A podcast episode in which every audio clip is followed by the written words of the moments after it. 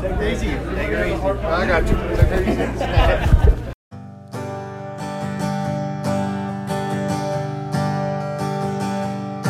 Well, I'm running down the road with Barbera in tow. I got 15 titles on my mind. Seven world ones, one hardcore, and seven tags with four different guys. Take her easy, take her easy.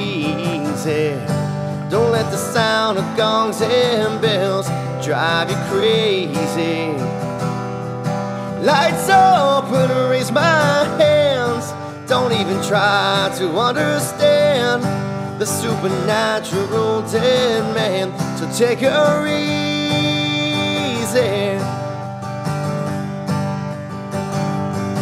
Well, I'm standing on the corner of Death Valley, California. Such a bright fire I see. It's my house, my Lord, burned to the floor. Lost my parents, brother, everything. Come on, Katie, please don't blame me. Paul Bearer took me in as his and tried to train me. Rarely lose, I usually win. I never thought I'd see you again. You opened up the cell and climbed in, so freaky and easy.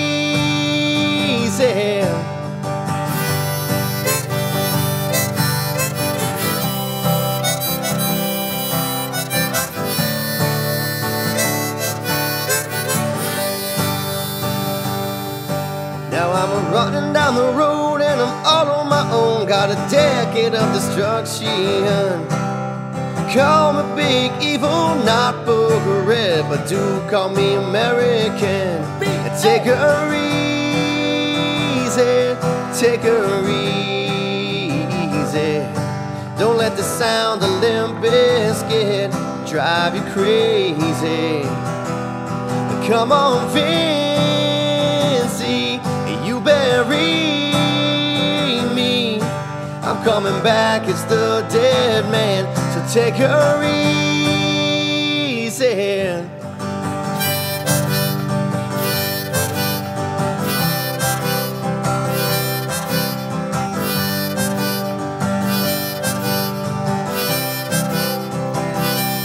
Wanna take her easy.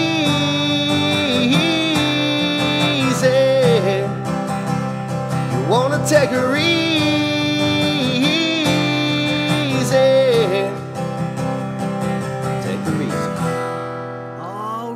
Creatures of the night. Welcome to Talking Taker, episode 209 of our encyclopedic exploration, digging up the career of the greatest professional wrestling character of all tism, The Undertaker. My name is Alex Doria. I want to thank you for joining us for yet another round of Dead Man Talking. And I want to welcome in my co host, my tag team partner, my wrestling buddy, my fellow member of the Pod Street crew. If you're watching on video right now, you can see that he is trapped in the closet, but not in the casket, thankfully. Rather be in the closet than in the casket. Mr. Travis White. Travis, my man, would you consider yourself a history buff? Oh, absolutely. Absolutely. Absolutely. Yeah. Absolutely. How did Love you- history. How did you do in AP US history in school? First test I ever failed was the first one. And uh, after that, I got back together, wound up getting a great A in that class. Okay. But that was, my, that was literally my favorite class in high school. So Well, we're not That's doing teacher, probably. Yeah. Woo!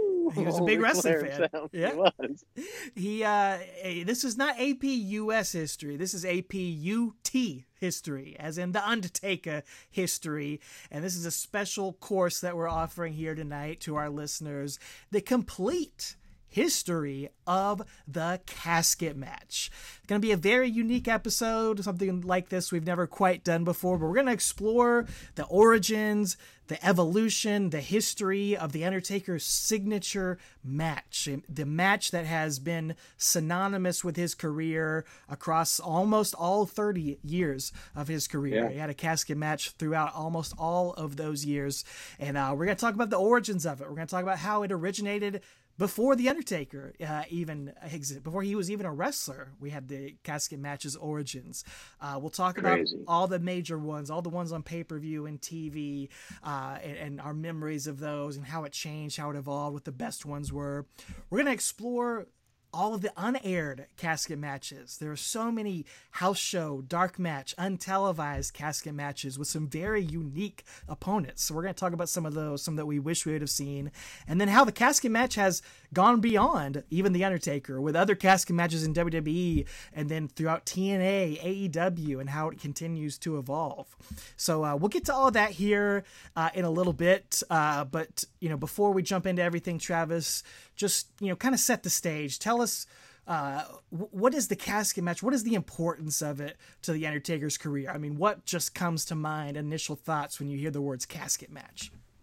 The first thing I see when I hear casket match is Rumble '94. That's the first thing I see, you know. And then those old vignettes from when we were children of him building the caskets. It's such an important piece of the mythology of the character. You know, we talked early on in this series about how the time he debuted, everybody was a character, but they had so much backstory and so many just nuanced things to go along with him. You know, he is an, an old west Undertaker. That was the original, you know, Right. thing with him. Then he became like the dead man type, you know, zombie-ish guy. But, but anyway, I'm just saying like he it just it's part of his character. It's you he is the casket match. You you can't say 25 years, 35 years from now, people say casket match. Undertaker's gonna be the first guy pops in mind, not Darby Allin, not anybody else. It's gonna be Undertaker. So Absolutely, it's such a part of the lore of the Undertaker. Um, it it helped really set him apart to have this unique match. Not a lot of guys have signature specialty matches, and um, it was always it's only like one of his 11 signature matches. No, he, he had so many this more. was his first one. Yeah. but and this is the one that really stuck, the one that really Yeah. lasted, unlike some of the other ones, uh, knockoffs that we talked about.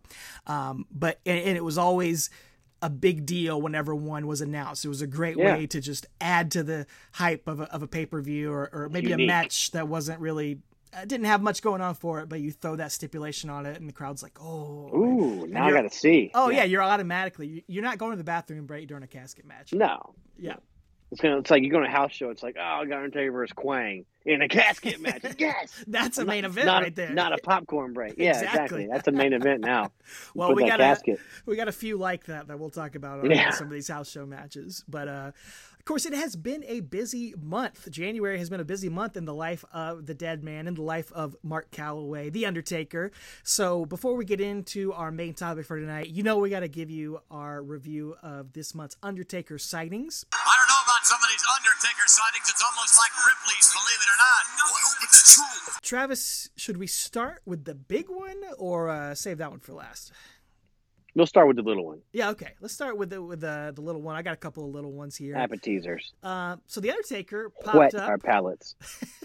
Sorry. Well, you don't want to get these wet. You don't want to get your sneakers wet. Not these That is sneakers. true. Um, we're talking about the Undertaker on an episode of Sneaker Shopping. Um, I believe is that exactly what it's called? Um, No idea. I just came across online and sent it to you. I was like, what is happening? I said, what world are we living in? well, you know, It's crazy. uh, this is actually a pretty big deal. Um, uh, it's called Complex.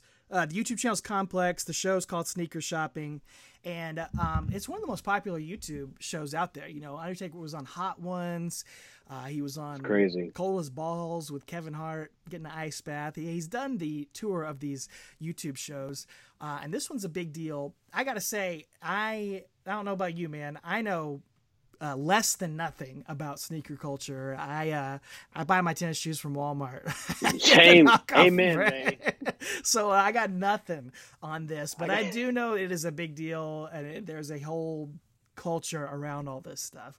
If my tennis shoes cost more than twenty four ninety eight, I'm not buying. them. Absolutely I have not. my, my tennis shoes I wear to like work and cut the grass in them from Walmart, and my quote unquote nice shoes I might wear at church are from Target. So they cost me an extra five bucks. That's right. That's like, right. They look like kind of like Vans or something. So yeah, I, I'm not a sneaker guy. We've already talked about how I don't collect anything. So yeah, I definitely don't collect sneakers. But it is a huge world. It's big and just all kinds of entertainment. I mean, you, you tend to think of rap, you know, and hip hop culture with it, but there's plenty of people not in that. There are mega church pastors that are Yes. sneaker sneakerheads. Yeah. right or wrong, but there are mega church pastors that are sneakerheads. You know, I know Sam Roberts, who does a lot of work with WWE, great shows. Uh, he's a big sneakerhead. You know, a lot of guys are. So, and yeah, this is a big deal. So, I mean, it came out two days ago. It already has 435,000 views on YouTube. So, I mean, it's, good. it's a popular show. Yes. I, I'm not sure Undertaker is a sneakerhead either, just gauging off of uh, what we saw about it. But they, they had some fun conversations. They Black talked about his well he talked about pretty much everything he has is black and uh, he talked about the converse uh, chuck taylors that he used to wear playing basketball uh, which Nice. is like you know can you imagine wearing that to play basketball nowadays Chucky that's man. what they all wore Yeah. um, a size 15 uh, is what he says he's a size 15 Undertaker, your basketball career has been well documented, but since it's a sneaker show, I want to talk about like the sneakers you were wearing back then. I think what you know, we found the pictures. Do you remember what like exactly you were wearing back in the day? Yeah, back in the day, uh, at practice we had the canvas Chuck Taylors, Okay. Converse Chuck Taylors. Okay. For games, man, we had Dr. J's. All We had the leather Dr. J's. I love those shoes. And it was always fun, man, when we got our gear, our practice gear, our game gear, man. Get those fresh Dr. J's, man. So it was always a highlight of basketball season. So Converse, Converse was big back then. and- Oh, yeah, yeah. But like playing in Chuck Taylors, you know, we see Chuck Taylors all over the sneaker stores now. How tough was it for a guy your size playing in Chuck Taylors? Well, at the time, you know, I'm a, I'm a young man. I'm in my teens, so when you're in your teen, nothing really bothers you, right? Okay. You can play with cinder blocks on your feet, right? But I couldn't imagine playing basketball in canvas Chuck Taylors at this point. No. then he goes around he buys a couple pairs of shoes uh, he literally buys a pair of crocs uh, while there at the Ooh. sneaker store and uh, That's something I've never owned. not, but they're like they're cool now again It, it's weird. in some I, like, places still make fun of them, and people around where I live now don't make fun of them around them because Oh, they're no. coming back, and like they're there are some designer kind of like Crocs and stuff. So that's yeah, kind of what it's weird. Just yeah yeah, Yeah. Um, which yeah I don't get it. more power to him i'm sure Yeah. the dead man can do whatever he wants Oh yeah, uh, so uh, it's a fun little thing it's, it's like 10 minutes on youtube but definitely go check that out if you haven't yet um, like i said i it, i don't get it but uh, it's cool to see him on it it's cool to see him i'm glad that he's getting to have fun doing this sort of stuff because um, you know, it was by choice, but for many years he never got to do stuff like this uh, and show his character and, do this fun sort of stuff. So I'm glad he's getting to soak all this in, and um, again, it speaks to the power of Taker that you that they would want to bring him in this show that has uh, all these other mainstream celebrities and stuff on there. especially him not being one you consider like you don't think of him as it. They're like, oh, we're never going to get viewers just because it's the Undertaker. Mm. You know what I'm saying? So Right. and then introduces him to a whole new uh you know audience dude they might say oh and they might hop over WWE you know this one so it's always good That's right. That's right. Well, he was promoting his One Dead Man show that, uh, if you're listening to this now, um, it's already taken place. It took place Royal Rumble weekend. So uh, we'd love to get a report from you. If any of you creatures of the night, uh, any of you out there in the Pod Street crew, uh, were at this One Dead Man show, we'd love to hear a report on it. Uh, he's got some more autograph signings lined up uh, as well. Uh, so, you know, of course, if you do attend and you wear one of our Talking Taker t shirts or merchandise, take a picture with the dead man, please send that to us uh, and you will be rewarded for your efforts. Uh, we'll just say that. if you get a PSK tattoo across your belly like Ooh. Taker P- you know I don't have any tattoos but time I'm 40 if I if I want one I might get a PSK I think uh, 10 year anniversary of the podcast. Me and you, if we make it that long. I get my wife's name and my ring finger and then a PSK across my stomach No, no, you get your wife's name right here across your throat. That's what you do. it's a real thing yeah I mean, y'all, y'all been married for like uh, 15 years Uh, now. almost Yeah. 14 years Yeah, yeah, I think it'll last. Yeah, all right. Oh, that's funny. Uh, and then before we do get into the main of, or, or the big, uh, the big Undertaker signing of the month, uh, I want to mention I, I saw this on social media, and uh, as far as I know, it, it's true. Uh, but uh, w- the man who played the cre- original creature of the yeah. night, uh, you remember this, Travis? Uh, From like '95, these characters would show up uh, in the crowd. Uh, a man and a woman seem to always be Yeah. the same one. Um, apparently his name was Doug Bate, or excuse me, uh, Dave Learman, um, and he uh, was also apparently like part of the Howard Stern show crew. Uh, weirdly enough, which I I, I never realized. I didn't this. know. I, yeah. But apparently he passed away recently. So uh, sad to see uh, part of the Undertaker's another part of the Undertaker's lore, his history, Yeah. pass away. We just want to wish uh, rest in peace and well wishes to him and his family. Wait a minute, creatures of the night and comma is a. Is anybody in there? Hey, wait a minute. These fans do not deserve this purple barrage. It's a great weekend for them to start getting a tan. Comma. Obviously, uh, taking exception to their presence and taking exception to the fact that they brought a little present for him, that, that black wreath. Yeah, he stood out in the crowd. Man. Yeah. he did his job. He did his job. Um, well, yeah, the big news. Uh, I don't think we had this had even been announced by the time we did our last episode, but the Undertaker No. appeared at Raw Triple X, Raw 30, uh, the other night, and boy, I did not see this coming. This type of appearance, did you?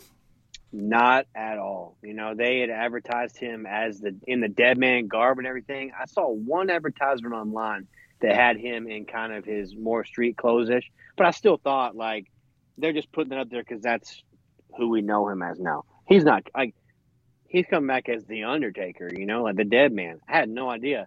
And this segment, oh man, it's just great.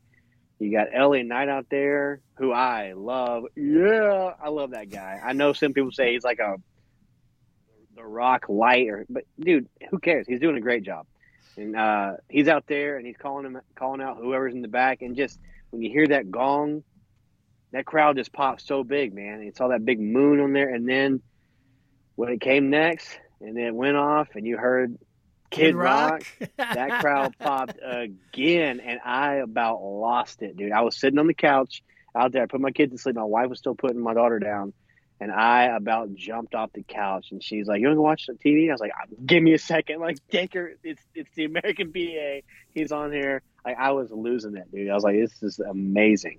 So, um, yeah. And then he got a third pop when he came out on the bike. well, when it, when the wheel crept out, and then and then he got the bike out, and then he got it down the ramp. But having some technical difficulties with that motorcycle. I thought we were getting a uh, a Hulk Hogan. Hulk Hogan. I was very nervous on the couch, like, oh no, please don't let this bike stall out. And I Um, texted you immediately. I was like, "This is, I was just, it's insane, dude." Yeah, man, the first appearance of the American badass character in uh, 19 years or 20, I guess. Yeah, 19 and a half. Well- 2003 Survivor Series was the last time he Yeah. came out on a bike. You know, of course, WrestleMania um, 36, the Boneyard match, that was sort of. Yeah, it was sort of a, um, um, uh, mishmash, a mixture of all Yeah. of his different eras. So I would call this one the first real appearance of the biker taker in, in 20 years. So to see that logo on there, having him come out on Yeah. the bike, uh, you know, goosebumps. and they licensed Kid Rock. That was just great. It wasn't Yeah. the. It How'd you feel the- about that? Do you think they made the right choice there? Absolutely. Yeah, I I think they made because it because it says American. You know, it says what it is. Yeah. Like that's his character. Yeah. I know that he changed to roll, and that may have been a little more uh, upbeat and iconic. Some some people think. And then when he changed to "This Is My Yard" song or whatever it is, like I'm glad they didn't play that one. Dead Oh, man that walking. would no, no, no, no. No, but this one, it was just like the fact that they got the license for this to play it was just incredible to me. I like. I just, they never do that anymore. They change their own music now. They change yes. Charlotte's music to new music. Like, so the fact they went above again, I said it since episode one. The, the attention to detail and the the production that they put into the Undertaker's character from year one to year thirty three now is just above anybody else. Yeah. anybody. So yeah, it was amazing. That's about what I thought. I didn't think anybody'd show up because they ain't got enough to fit.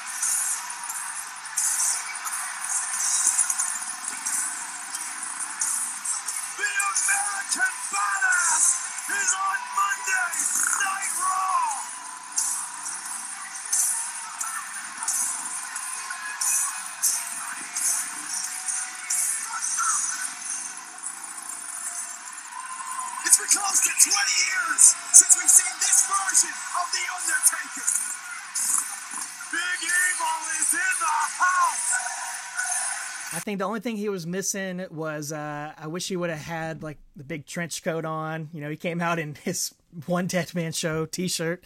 He's advertising. You know, I, I respect that, but I wish he'd have had something like that. And he was missing a, just a big old pull of tobacco. He was missing the carabiner around his did. I didn't see that. I didn't notice that. What if he had that? That'd have been amazing. Oh, Randy would have. Randy be like, "What? His what brain would have exploded. But uh, dude, I uh, I gotta say, I'm one of those people that I don't get L.A. Knight. I don't. I- I mean, I, I appreciate his. Uh, Love him. I appreciate that he has, you know, charisma, but God, he reminds me so much of Mr. Kennedy. Just like too much, man. He just seems like Oh, a knockoff Stone Cold that you'd see trying to main event your local indie show. That's what I feel Oh, about man. him. But uh, you're not supposed to like him, I guess. So uh, yeah, I don't like him, uh, which I is perfect. That's that's exactly who I want to see get beaten up yeah. by the dead man. Um, and uh, interestingly enough, Undertaker did not beat him up. He gave him the goozle, but uh, who should For come out? uh, he gave him a long goozle, but uh, who should come out to uh, actually uh, get the uh, beat down on LA Knight? Bray Wyatt. New and improved Bray Wyatt 2.0, 3.0, 4.0, 5. I don't know which Bray Wyatt this is. It's Bray Wyatt. It's a, a bunch of uh, Wyatt 6, I guess, uh, 6.0. So, yeah, he comes out. And this this whole thing was, and we were talking about this before we started recording. Like this Raw was great because they utilized the quote unquote legends to further storylines or put over talent, not rather than bury them and say how much better they were. So Taker comes out, Goozles LA Knight, Bray Wyatt shows up. Taker takes Goozles and shoves him to Bray Wyatt, saying, "No, it's your turn. Like you do it." Bray Wyatt sits for Abigail, and then we get the sweet nothings. He whispered into Bray Wyatt's ear, and Bray with that look, and then Taker eventually rides off once his motorcycle starts back up. But uh, I, I, some people are calling it passing the torch. Who Mhm, knows? I don't mhm. care. It was just.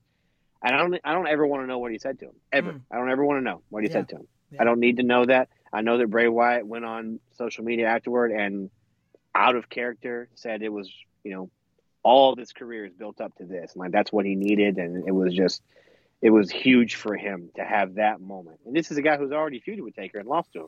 This is a guy who's been you know? world champion two, three times Yeah. already. Who's you know been to the mountaintop, uh, and for him to say that after you know eight years of, of being Bray Wyatt and, and being Mm-hmm. a, a huge one of the biggest characters in all of wrestling, for him to come out and say that is like wow, that Yeah. that's incredible.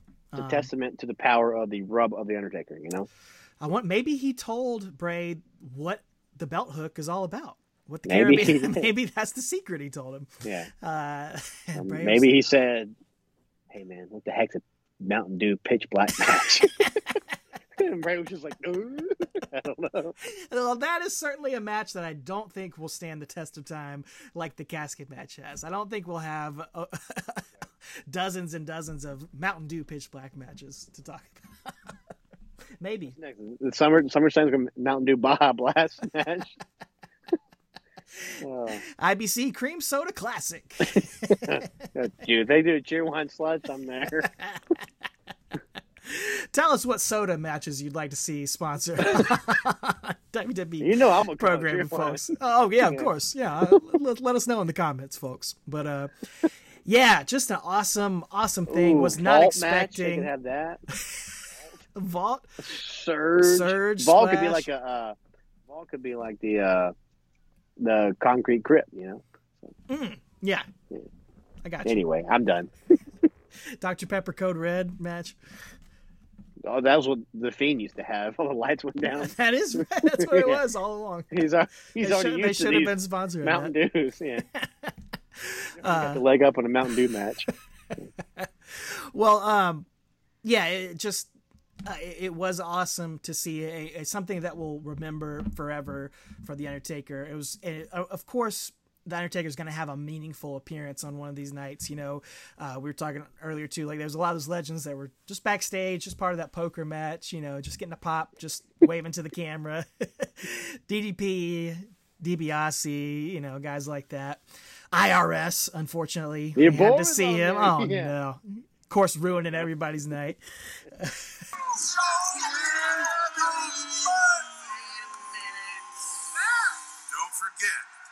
pay your taxes.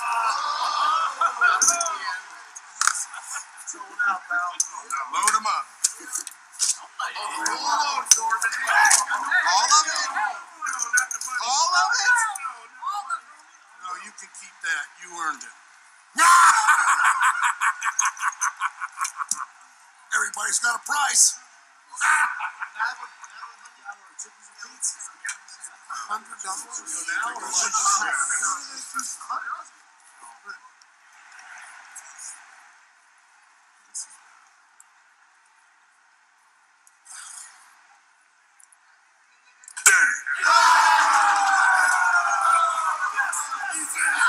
Took- Whose money you take? Corbin's? To Corbin and JBL. That's fine. Yeah, yeah, that's fine. he gave him a hundred dollars though.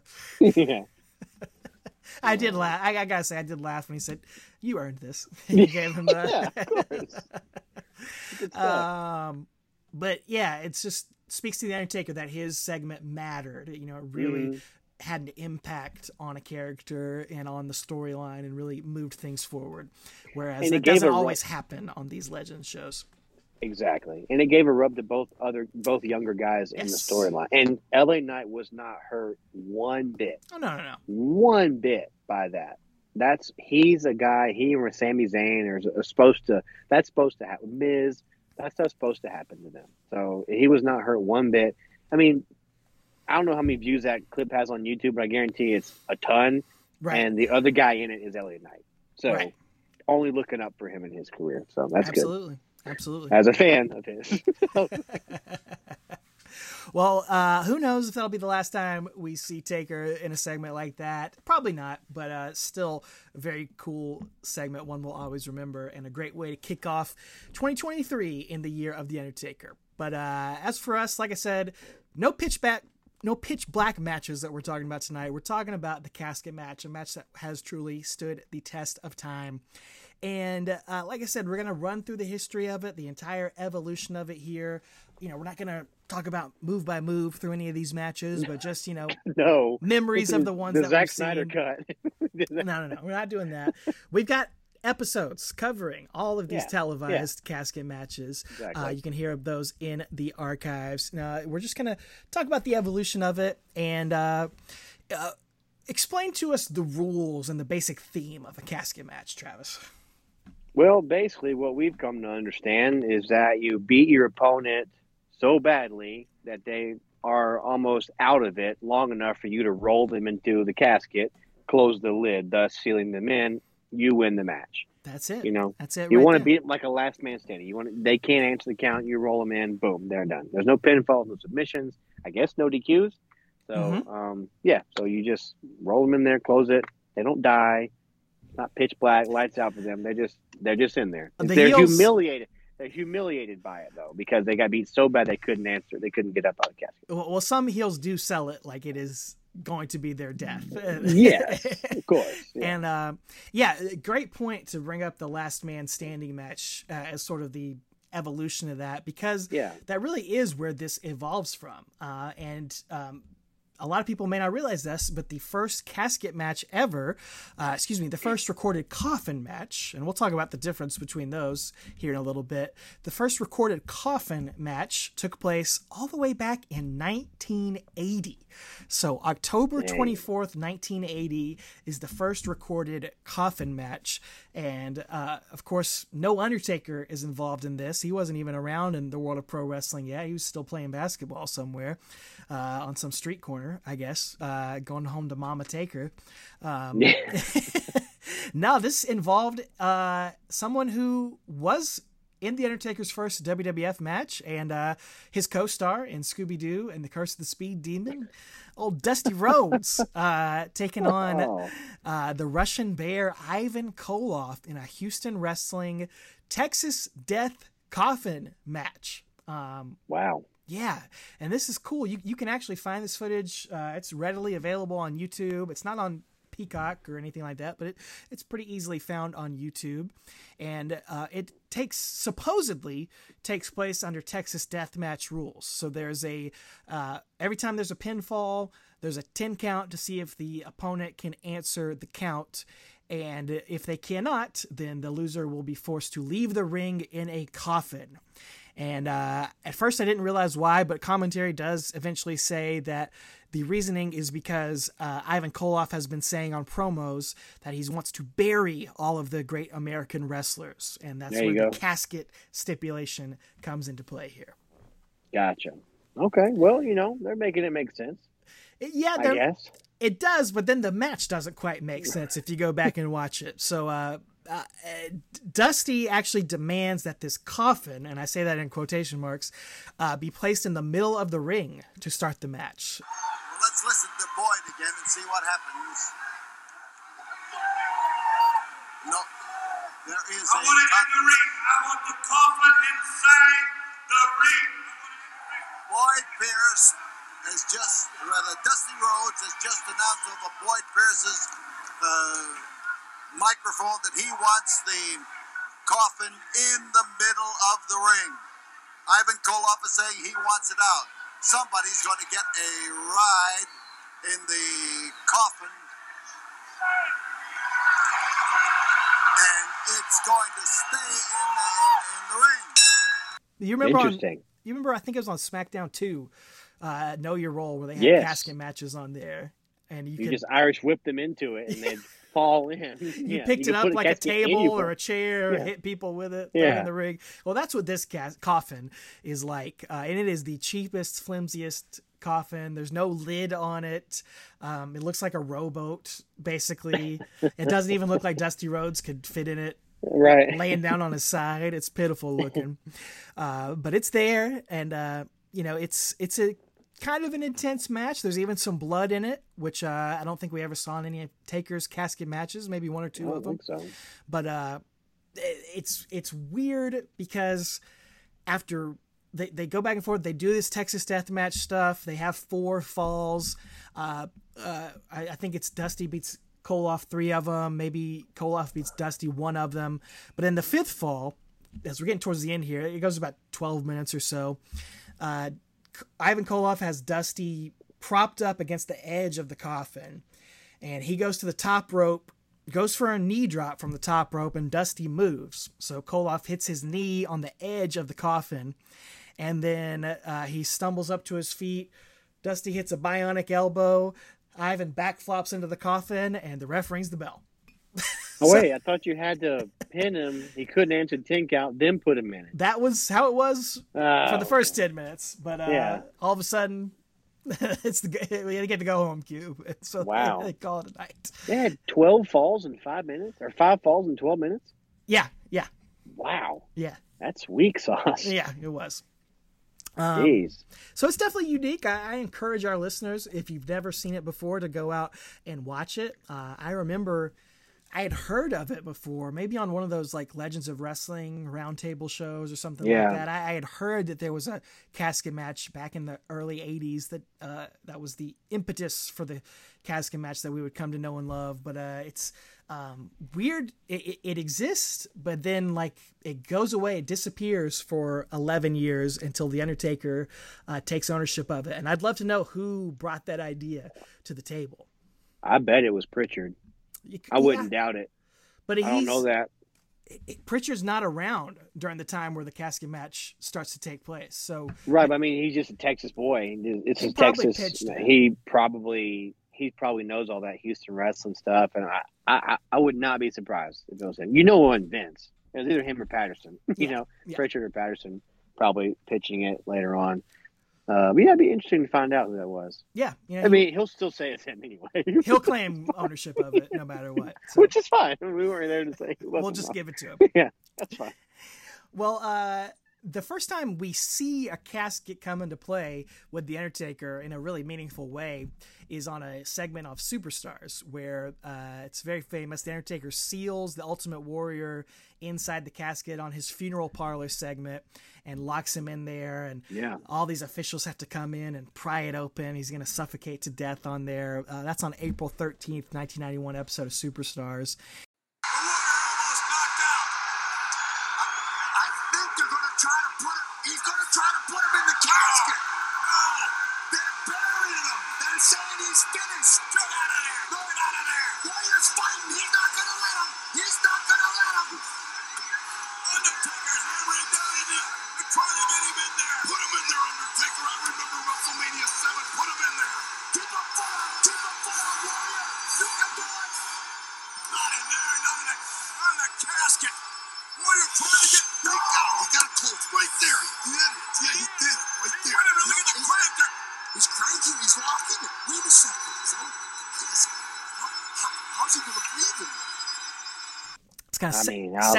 Was the almost stage. five years old.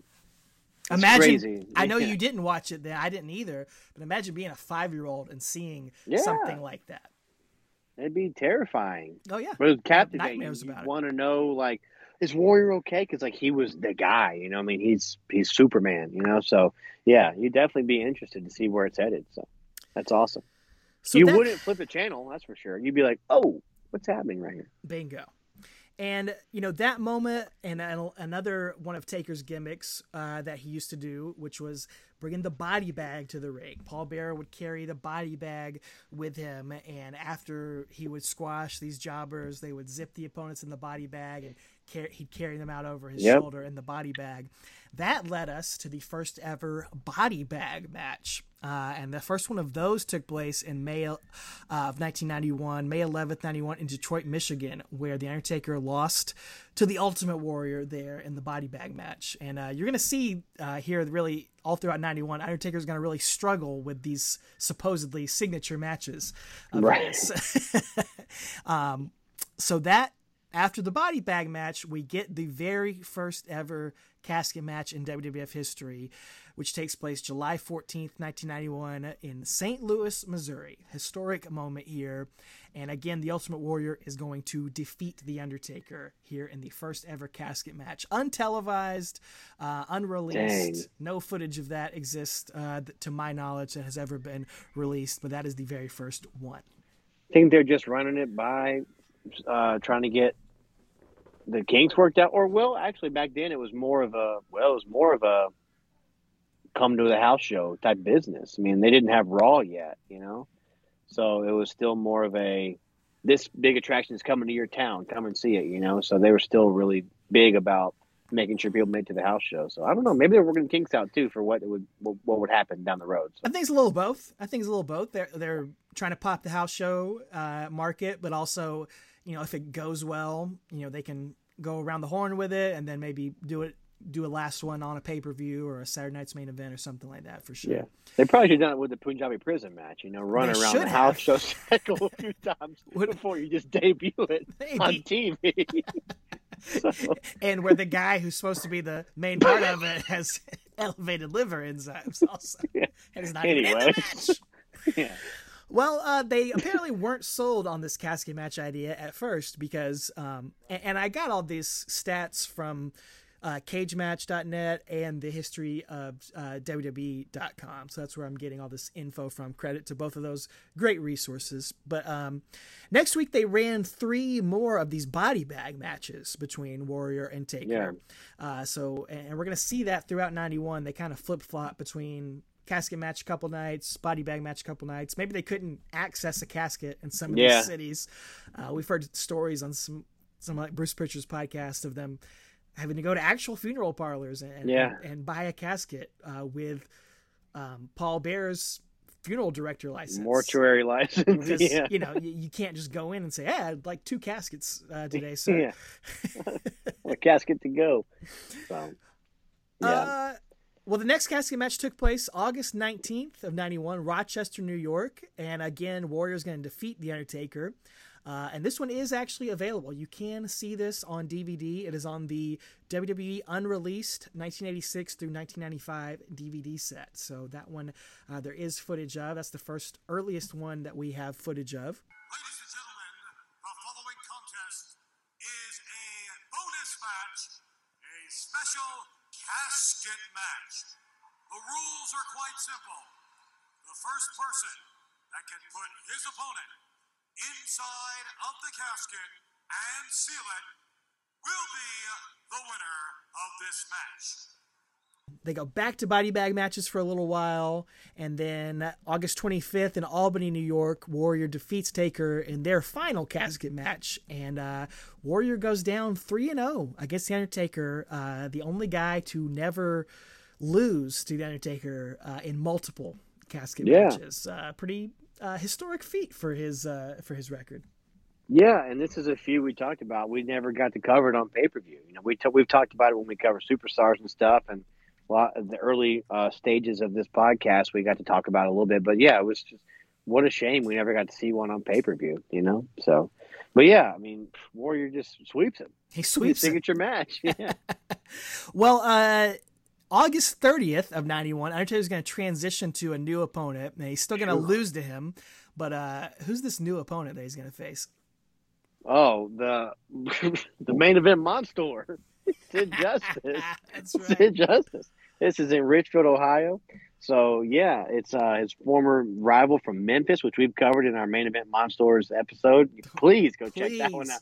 One of my favorite, Top hands 10. down. Top 10. If you tell me I can only keep ten episodes of this and delete the rest, that one's staying. Absolutely. So, um, yeah, September first and second, he loses to Sid Justice in Fresno and Wichita. So, on a little losing streak here again.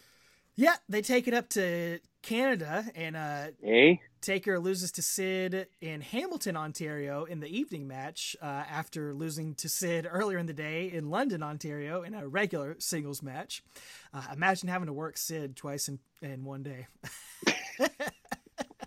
he is a loser In between softball games. yeah, exactly. Uh, through and then throughout all of September, basically, Undertaker's going to be losing to Sid in casket matches, uh, Milwaukee, Denver, San Francisco, all across the country. He's doing a tour, losing to Sid in casket matches here, and uh, Oh, he'll get his revenge come '97. Don't you worry. Oh, he does, and he's gonna it's gonna come in 1992 actually. So There you uh, go. the first year of the casket match, Undertaker loses every single one of them to the Ultimate Warrior and Sid. Um, so he's he's working out the kinks. You know, maybe he's a little nervous, a little anxious. I don't know what the reasons are that he's losing his signature match so much. Maybe the opponents are just too much for him. Too much to handle. But in 1992, uh, we finally, finally kick off the year with The Undertaker making history, getting his historic first win in a casket match on January 17th in the Nassau Coliseum in Long Island, New York, Dang. defeating Sid Justice right there. So, uh, I bet Zack Ryder was there. Oh, you know, he might have been. I bet he was. Yeah, You, yeah. have, you, you need to ask him on Twitter. he, See he went to all, those shows when he was Yeah. a kid there. Yeah, I bet he was there. So it's interestingly going to take the rest of 92 off until we get to the big match, uh, the first one on television. Uh, and that's going to take place at Survivor Series of 1992. Yeah, that's a coffin match. Hmm. Actually, they're going to change the title, tweak it a little bit, and that's against uh, good old Kamala, the, Ugandan, giant. That's right. Yeah, Uh, Survivor Series 92, November 25th at the Richfield Coliseum in Richfield, Ohio. And man, this was, yeah, this is the really the debut of the Right. coffin match, which they call it, uh, where we see the the first of those vignettes. You mentioned the Yokozuna ones, which are classic, but we got some for this Kamala match. Mm-hmm. yeah. Kamala. Kamala. This Wednesday night,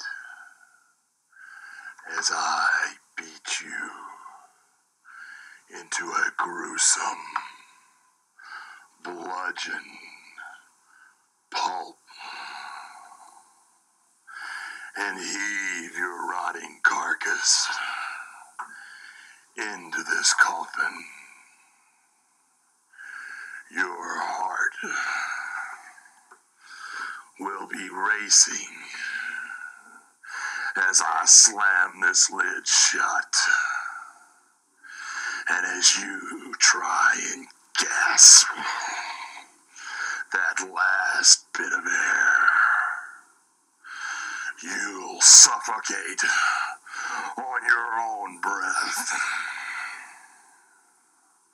Kamala, you will not survive Survivor Series. Kamala, rest in peace.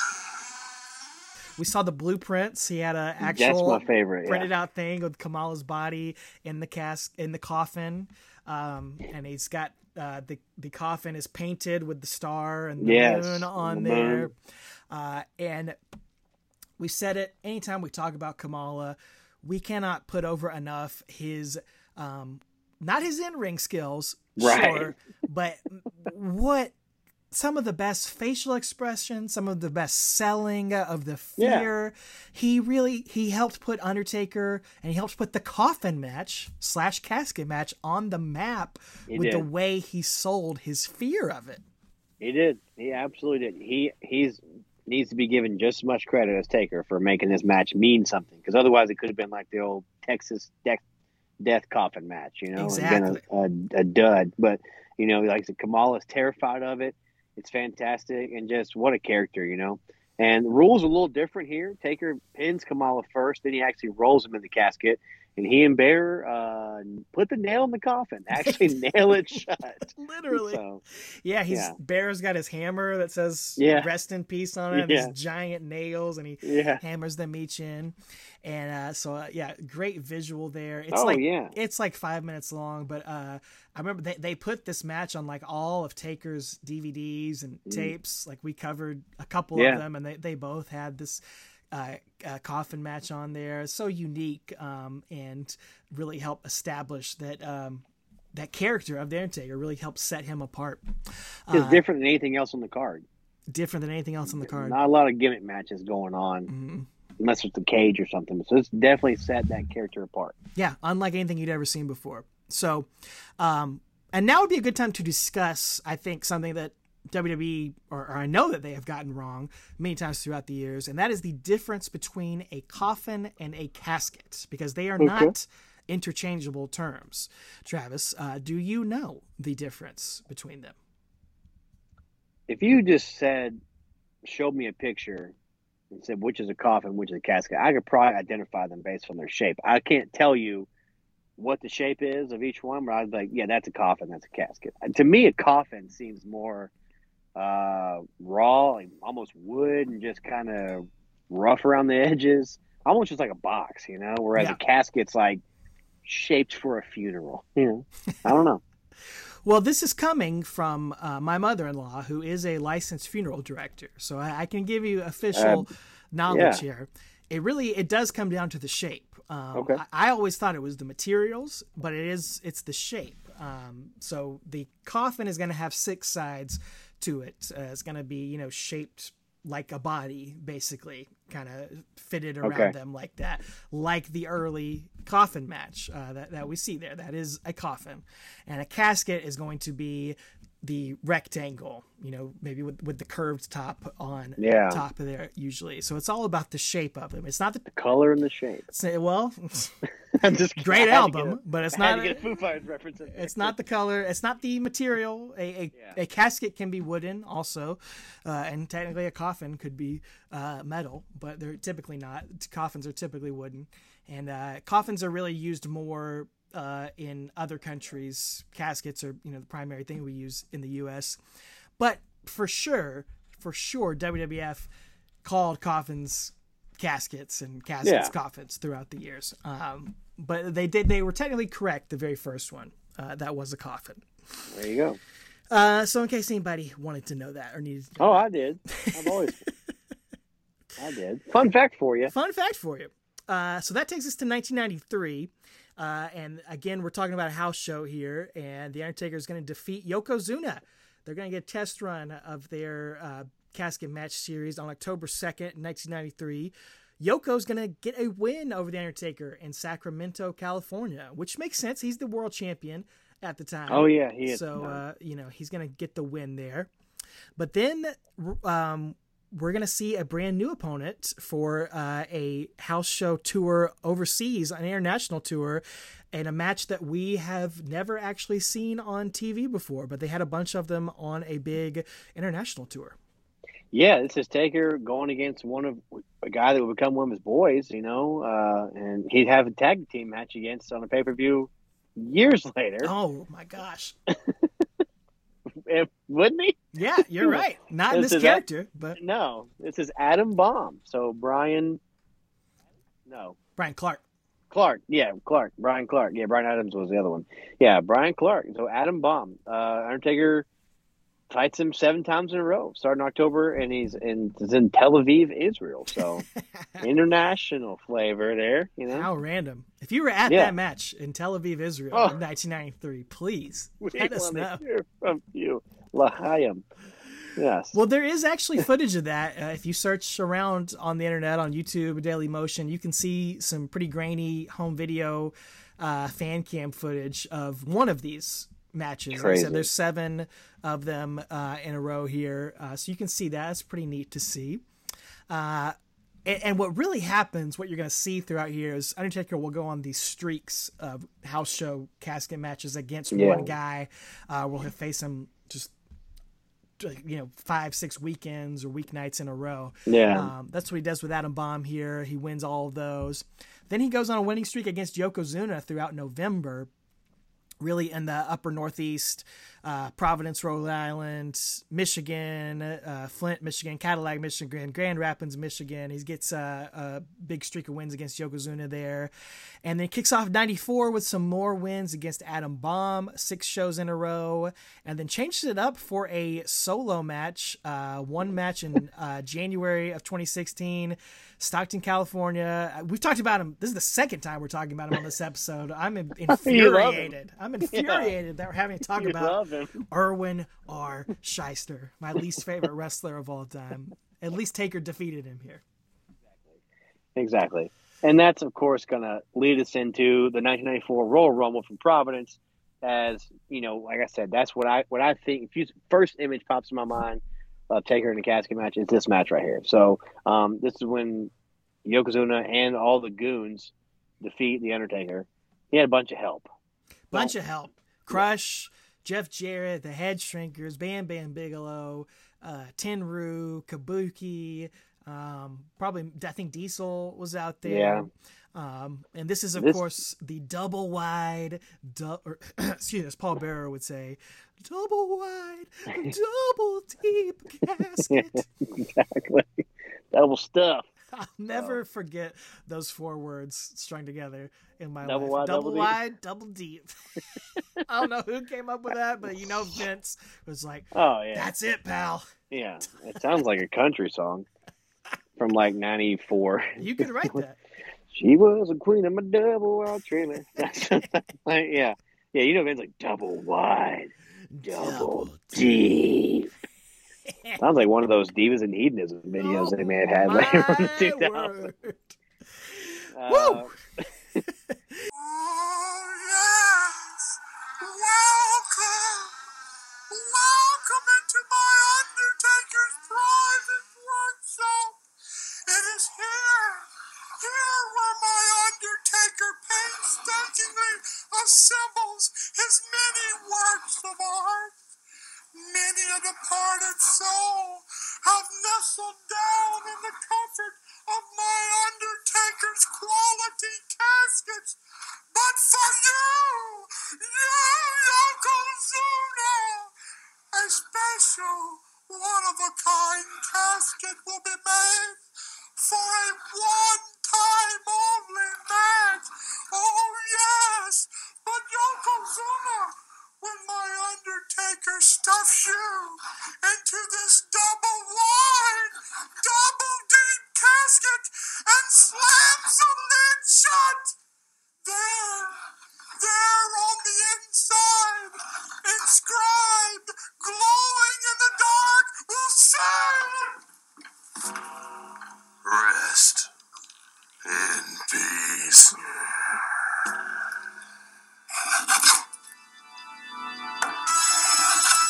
But yeah, But just what an iconic match, you know? did you know I people you know call it wrestle crap, you know, but uh, the whole production of it as you if you're a kid watching it, which I was, it just is burned into your brain. And it is I mean it's really the first time we saw like the grand spectacle and Yes. show of the Undertaker, not just with the casket, but all, with him you know, levitating up, rising to the Mhm. heavens, resurrecting, Ascending. out, ascending to the heavens out of the casket. Um, and yeah, in the thing. I'll never forget the build up to it.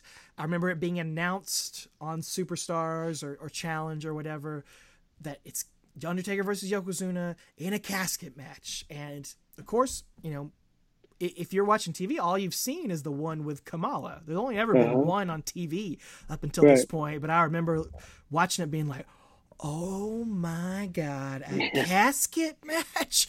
Oh no. Oh no. Undertaker's winning Yeah. the title. You know, he's not going to lose a casket match. This is a big deal. And then the weeks of Taker in his wood shop, and it was all around the holidays. So, like, Mhm. one week he's got a wreath on the casket. You know, the next week he's wishing Yokozuna a Happy New Year. Um, and not just those, but you've got Jim Cornette and Yokozuna doing promos in the arena uh, where uh, Vince is talking to Yoko. To Jim Cornette, asking if Yoko's afraid of caskets, and Jim Cornette's like, "Oh no, say that word! Don't Yeah. say the word casket!" And he's like so over the top. Yoko is just as good, if not better, than Kamala with his facial expressions. Um, I think I talked about it before. My favorite segment is uh, so they roll a casket out, and uh, Yokozuna's talking to Mr. Fuji, and uh, Vince is talking to Jim Cornette, like, what are they saying? And like Mr. Fuji's like directing him, uh, and like uh, Yoko's like doing these hand expressions, and Vince is like, he's gonna, he's gonna. He he's gonna squash the casket, like out there? Yoko's gonna jump. Yeah. First of all, as if that's even possible. Right. he's gonna jump down, but Come on, Mr. Fuji has just given Yokozuna orders to. What's he gonna do? Squash the casket? Yes. Right on. just the way that Vince said it, just the uh, incredulousness of it, I'll never forget it.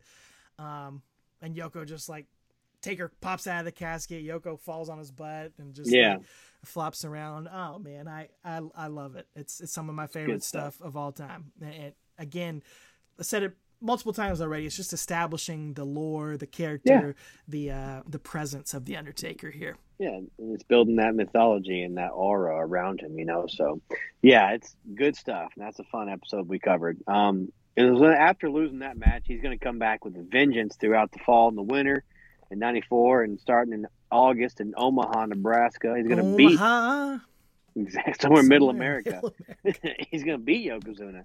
So, and then he's going to pick up a lot of house show victories.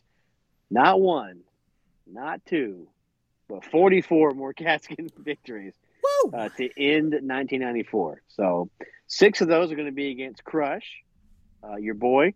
Yeah, that's cool. We, ne- we never saw that on TV. There's no. I, I tried to find some footage of that. Couldn't really find anything for those. But uh, you know, those are.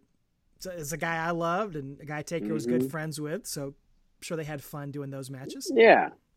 38 wins against Yoko, uh, basically the entire Northeast, which was their home, you know. Right. He just beats him in every town, and uh, he actually the six matches with Crush were over in Germany and a one match in London. So overseas tour, international market likes the casket match. Yeah, I guess maybe Yoko didn't go on that tour for some reason or, or something like that. It's yeah, it's interesting that there's like a chunk there in the middle. where Yeah, Taker has a little run with Crush, but uh, in between, uh, amidst that that big run against Yokozuna in the fall, there are a couple of significant casket matches, and one is a dark match that did end up on that uh, DVD Yep. VHS. He buries them alive. It was originally VHS, then got moved to DVD, which we covered early on Mm-hmm. in the show, and it is a very very fun casket match as the Undertaker defeats Jerry the King Lawler in White Plains, New York, September 28th, 1994 is when that took place. Uh, I thoroughly enjoyed watching that uh, when we uh, Yeah. covered it. That was fun. That Jerry was a good time. You know, he's got his foreign object uh, Yeah. in his pants. He's pulling it out and, you know, sells the tombstone big. Very good match. Um, Very good. I bet Sam Roberts was at that match. is that where he's from from? White Plains. Yeah. Must have been. Um, And then the big one of the fall of 94, of course, is Survivor Series 94, the rematch between Taker and Yokozuna in San Antonio, Texas, November 23rd. Uh, I had, you know, a semi memorable special guest referee for this match, you know, uh, not, not a big deal. Only Chuck freaking Norris as the special guest enforcer. Are you kidding me? the karate fighter himself. I mean, Chuck Norris, dude. I I had so much fun covering this episode, like when, when covering this match in the episode back back years ago. And the Texas Ranger himself. Yes, sir. We're talking Chuck Norris. Take it away, Chuck. The last time Yokozuna and The Undertaker fought, ten men jumped into the ring and buried the man from the dark side.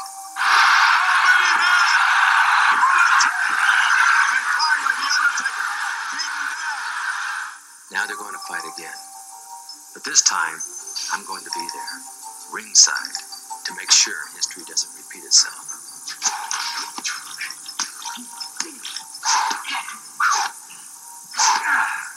Yokozuna, don't get out of line, because I'm going to be watching your every move.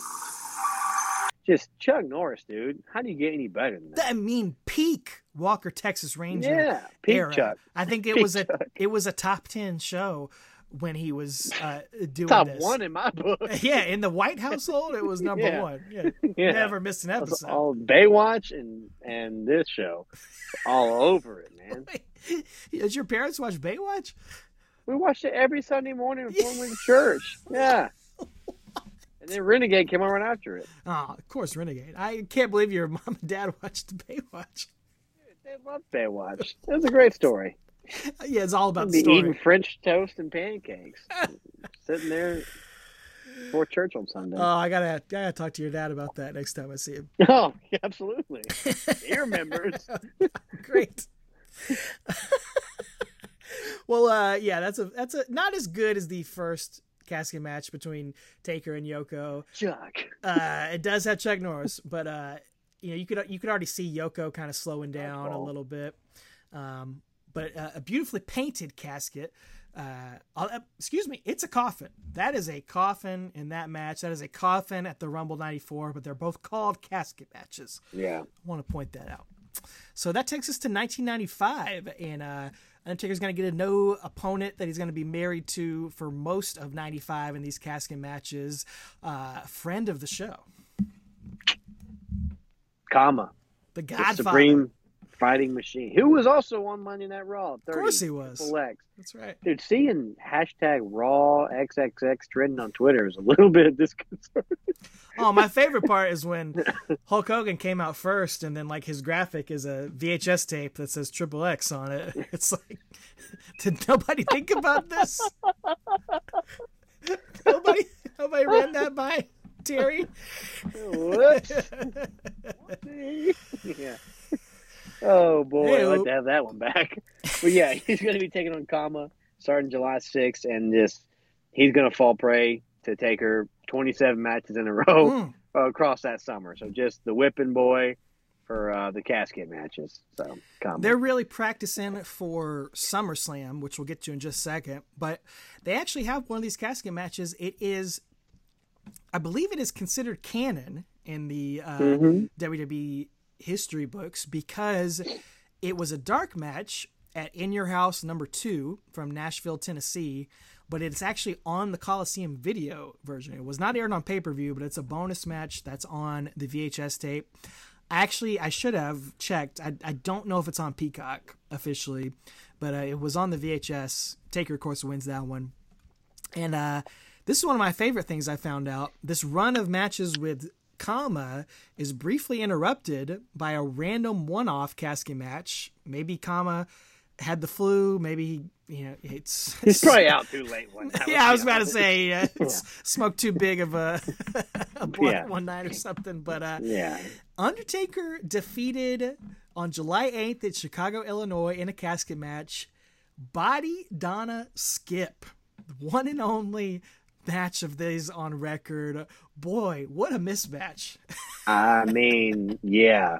What happened there? I mean, that's crazy to me. I'd love to see that though. Now, Dude, we we didn't talk about Skip. I don't think ever on the podcast. I mean, what do you think? Of, what, what's your thoughts of Skip, aka Chris Candido? I absolutely loved Chris Candido, the ECW version, and then when he went to WCW, I was I, I had his figure. I loved his. I loved Candido. Him and uh, just it was so good, man. With Triple uh, just- yeah, the triple threat in ECW was so good. I just thought he had so much more. Like he had so much more room to grow and, and be a, a, a top guy. I love that they showed because he was a cruiserweight guy. He could bigger guy though, like for cruiserweights, but he could just bring some validity to that style, him almost like a Malenko. Yeah. you know, like a like a Malenko. So I really liked him. It's a shame he passed away when he did. Um, he just had so much more of a future. I thought, you know, loved Chris Candido. Absolutely loved Chris Candido. He's Skip, guy- not so much. Eh, you could you could skip on the skip, yeah. But yeah, he's a guy you could imagine being like at the performance center nowadays, like a guy who would really fit in training people. Jerry Lynn, just or like just training people, man. Like he'd be uh, just such a brilliant mind. Yeah. Anyway, Well, it's a stuff. shame we didn't see that match ever, but uh, yeah, the big one of '95. There are two big ones in '95. The first one is SummerSlam '95, August 27th in Pittsburgh, Pennsylvania. Undertaker defeating Kama, uh, winning back possession of the remnants of the urn that Kama melted That's down right. into a chain. Uh, historic because I believe, if I'm not mistaken, this is our first appearance of the casket cam. One of That's our it. favorite innovations. my favorites. It's one of the like all the cool stuff WWE's come up with. That's one of my favorite ones Yeah. ever. so, the precursor to the ladder cam, you know, on top of the ladder where you can see Jeff Hardy falling off and stuff. So, That's know, right. It all was birthed here, ladies and gentlemen. Uh, good way to end that feud. Again, another match where like if it's just Undertaker versus Kama, you might be sitting there like, "Ee, I don't know about that." Uh, Yeah. But adding that casket match element definitely elevates it and bumps it up, makes it a little more fun. Uh, same with this Turns next one. Yeah, the next one that takes place. Oh boy. King Mabel at Seasons Beatings in Hershey, Pennsylvania on December 17, 95. Uh, Taker's 100th casket match win. So that's pretty. Uh, she- that's a trivia question I would have not, not gotten right. So, uh, but King Mabel does desecrate this Taker casket with some graffiti because he's just Ugh. a punk. yeah, the sacred casket, as uh, McMahon calls it. Yeah, it is sacred. Um, again, another match. Boy, thank God they had that uh, um, stipulation on there. Otherwise, no, yeah. yeah, what would have stunk up the joint. But having the casket match makes it more fun. Uh, I remember the weirdest part of this match. You got Sir Mo on the outside. At one point, uh, he's beating up Taker on the other side of the ring from the, the casket, and he has to pick up Undertaker on his shoulder like a little child and runs around to the other side of the ring and drops him in the casket. I remember watching that being like, What? who let Sir Mo? Who Yeah. gave him permission to Right. do that? To, you would never see that No. nowadays. No, not at all. That was hilarious. Uh, so Undertaker, he's he's had a hot streak here throughout uh, the end of '94, throughout all of '95. It's going to come to an end in 1996 as uh, he's going to face a loss that I don't think a lot of people saw coming uh, against Goldust. And with Goldust, and we have been given a note, ladies and gentlemen, during the break. That stiffy lection we all have, all right, knock it off. That stiffy lection we have all been awaiting. It's going to be Goldust against the Undertaker in a casket match. What are you talking about? That's exactly right. The stipulation. This is Marlena. What? It's going to be a casket. What is it? No, no, no, no, no, no. I'm not doing a casket match. Yes, Let's take up here. Let's do this. Hey, wait a minute. Where do you think you're going? That takes place uh, a couple times in a row. First time at In Your House Beware of Dog in Florence, South Carolina, but that was when the power was out that night. So Also only the people match. in the arena. it was a literal dark match. Uh, so they ran it back again on uh, May 28th at Beware of Dog 2 in North Charleston, South Carolina, which is the one that you know we've all seen and is on Yeah. the network. It was on the pay per view, and that one ends. Uh, Goldust gets the win over Taker because Mankind is secretly in the casket, jumps up, attacks Undertaker, helps Goldust get uh, Mankind in the uh, get Undertaker into the uh, beautiful gold painted Mhm. casket for that match. Um, a match that really elevated Goldust. This whole feud did because, um, you know, if you remember '96, they kind of alternate. We all remember the Mankind stuff, but it was like going back and forth. Taker feuding with Goldust Mhm. kind of simultaneously there. So uh, definitely gave him a little bit of a rub here. It did. Was this our first live episode we recorded together Uh, I don't. at your house? It came. I think it was, it it- was a couple was that- after this. I think we did the Buried Alive one. We didn't do this. One. Okay, that was Buried it. Okay, but yeah, this um, yeah, I don't think people saw the loss coming, but it's it's to further the storyline, the the the A plot, which is Taker and Mankind. You know, uh, the B plot was Goldust in there, but the, the A plot was Mankind. So that that definitely it's storytelling, it's pushing the story forward. So, and then um, Taker's going to defeat Mankind on July 22nd in Seattle, and four more wins against him in August and September. So, and then it's going to Which we uh, didn't see. ca- None of those were No. on TV. yeah, we never saw any of those. And then uh, 997 is going to begin with a house show match where Vader is actually going to defeat Undertaker at Madison Square Garden. So, and that match is on the Peacock Network. It channel, is. It's on those uh, what uh, old school WWF old school section where they have uh, some Yeah. show things. It has commentary. It was aired on the MSG network uh, back in the Ah. day. Um, but that's cool. It's it's like a couple couple days before WrestleMania 13. Uh, really interesting to see there. Uh, Vader picking up a rare casket match win over the Undertaker. I believe again we got Mankind interfering in there, causing that. But uh, Taker's going to get his wins back. Uh, he's going to face Vader seven times in the month of July and defeat him every single one of those times across some house shows.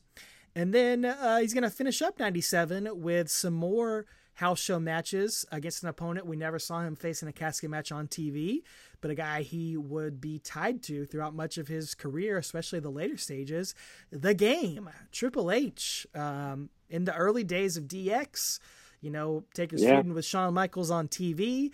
But on the house shows, you're going to get Undertaker and Triple H in some casket matches starting November 16th in Baltimore, Maryland. And then Taker's going to defeat Triple H eight more times before the end of 2000, excuse me, 1997. Uh, and that streak of uh, matches against Triple H is going to be interrupted by a couple of one off opponents uh, in late 97. Yeah, Taker's going to go walking in Memphis and defeat The Rock, and then he's going to go down to Little Rock and defeat The Rock again. So, and then a win over the artist formerly known as Goldust, who changed at this point, Yeah. uh, in Hamilton, Ontario, and then on December 28th. Then he get so he's getting his win back from the Beware of Dog 2 there. So That's right. So uh, maybe that's the artist formerly known as Goldust was wearing an outfit similar to what we talked about uh, in Rumble 98. night, probably.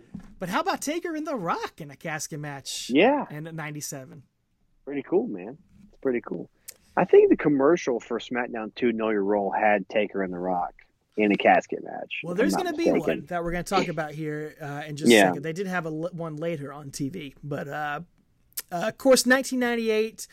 We just did an Kicks off. entire episode uh, devoted to it, and I think we could both agree best casket match televised of all time. January 18th, 98, Royal Rumble, San Jose, California. Shawn Michaels defeats The Undertaker. And this one, you know, it really is the first uh, mm, maybe the only great casket match as far as work rate, uh, Yeah. in ring work, psychology, and all that. I think casket matches are always fun, but Yeah. as far as like a great worked match, Yeah. might be the only one and only. Well, because he's in there with the best of all time, the best in ring work of all time, you know, Shawn. So, um, yeah, it's just that match would have been stupendous with without the casket, and the casket just took it to another level. So, fantastic. Go back and check our episode out from last month if you want to hear that. So, Yeah, and uh, again, a, a huge loss for Taker. Of course, Kane Yeah. runs in. Uh, we think he might help Undertaker, but he's gonna uh, turn on him, light the casket on fire. Again, tying back to Rumble '94, just this huge spectacle, Mhm. uh, building up the mythology of the Undertaker and his rivalry with Kane. Uh, and the only other casket match in '98 is going to be the only time these two brothers ever faced in a casket match, and is going to be our first one ever on Monday Night Raw, Milwaukee, Wisconsin, October 19th. And from what I could find, it's also the only no contest uh, casket match, uh, which is How, yeah. I have a note. ask your boy, What? ask your boy, Mr. Russo, how you're gonna have. Well, I was gonna say this is this is in the fall of '98 when they're doing the Taker and Kane and Stone Cold stuff, right? It means this is after Breakdown and and all that. So um, a lot of convolutedness going on there. Are they in cahoots? Well, they go into a coffin. Again, this is a coffin. They go into a wooden coffin and at the same time and they are fighting and they bust out the sides of it and destroy the coffin as they're fighting in it. So that's why it goes to a no contest. Like- but uh Yeah. yeah. Uh interesting, I guess. Kind of a disappointment. I remember watching it. Wish it could have been a little bit more. Uh Wait a minute! The lid is shut. They're both in the cast. What's Paul Bearer got in his hand? Got a. Kane and the Undertaker fighting. Look at this! And the Kane and the Undertaker are destroying the casket. There's got to be a. Well, if you don't have a casket, it's going to be hard to have a winner here. that's gonna take us to 1999 to the beginning of the Ministry of Darkness. Yeah, in the return of the casket match with nine, no, three wins over Ken Shamrock, hmm. starting on May 1st in Anaheim, then Fort Myers, and then Tampa. So, gonna defeat the world's most dangerous man. That's So, right. He might be dangerous, but he ain't good with a casket. So, Well, we saw those two fight on pay per view, but not in a casket Yeah. match. So, uh, kind of interesting they did that for the house shows. Uh, then we're going to get another house show match on Monday Night Raw uh, with Undertaker. Like you said, he's going to face The Rock. And this was uh, famous, infamous, whatever you want to call it, because Triple H is going to interfere. And it's going to be the debut of Triple H's signature weapon, the sledgehammer. The first time we ever see him use the sledgehammer as they put the rock in the casket and he's going to take the sledgehammer out and destroy the casket. And uh, forever from that point triple h is going to be synonymous with the sledgehammer.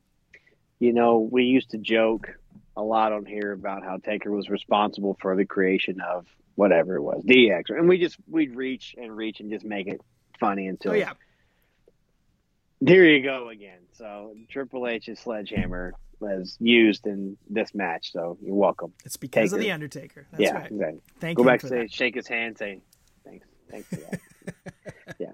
So then this match disappears for about six years. six uh, years Yeah. So I guess it just I don't know if the freight was too much to carry it around or what, but well it's well, I'm just kidding. It's because kidding. of- yeah. yeah the biker taker no Yeah, casket matches for the undertaker we'll talk about this in a little while there are a couple other casket matches in this time period but the undertaker is not going to be in them Right. So he kicks off 2005 with a win over our boy John Heidenreich. hey January 3rd in Manchester, New Hampshire. Beats him in January 5th in Chicago. So a deep dish. Chicago was beat down. Hmm, Casket match. double Then. Orlando, Orlando gets a special treat as he beats Kurt Angle in a casket match. Oh, I'd love to see that. I'd love to see them two together. And then Jacksonville, he beats Heidenreich again. So I guess Heidenreich couldn't make that show a spot for uh, Orlando. Kurt Angle got to take that loss. Or maybe the agents were like, "Good God, I can't watch another one of these." Another one of these. Kurt, please save us. Give us something good to watch here tonight. Uh, Yeah. Show them how it's done. But uh, yeah, that's all building up to the Royal Rumble 2005 in Fresno, California, uh, where the Undertaker defeats Heidenreich on pay per view in a casket match. A match I remember liking a little bit more than you did, Travis. You know, I I, I appreciated it. Again, I don't want to see Undertaker versus Heidenreich in a singles match, but if at least you're giving us the casket, we Yeah. had we had a Kane run in in there. I, I thought it was fun for what it was, uh, and I, I don't think you uh, appreciated it quite as much. I much. blocked it out of my memory. Yeah. So I don't even remember this happened, honestly. So oh, it's, it's certainly not in, in, in my top 50 Undertaker They had matches. a last ride match too, didn't they? Uh, yeah, it was. Or something. He popped out of They the had another- at some point. I think it was Um, Undertaker and JBL in the last ride, and But Heidenreich, Heinrich pops came in out. in like a Hummer or something. I Yeah. remember that. Yeah. Yeah, he would drive a Hummer. Uh, so he kicks off 05 in What's that. that even mean? the return of the dead man here in this era. And then uh, he's going to close out 05 at No Yeah. Mercy, uh, suffering one of his biggest defeats in a casket match here. No mercy. He's going to lose to Los Ortons, Cowboy Bob, and Randy. Randy, they're going to beat him in his only handicap casket match. So this is in Houston, Texas on October 9th. So I remember uh, enjoying that match. Just The size of that casket.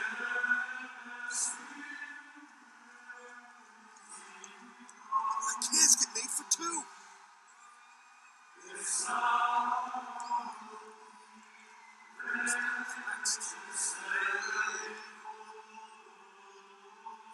Is eerie, eerie Taz, but not as eerie as it will be at No Mercy in that handicap casket match.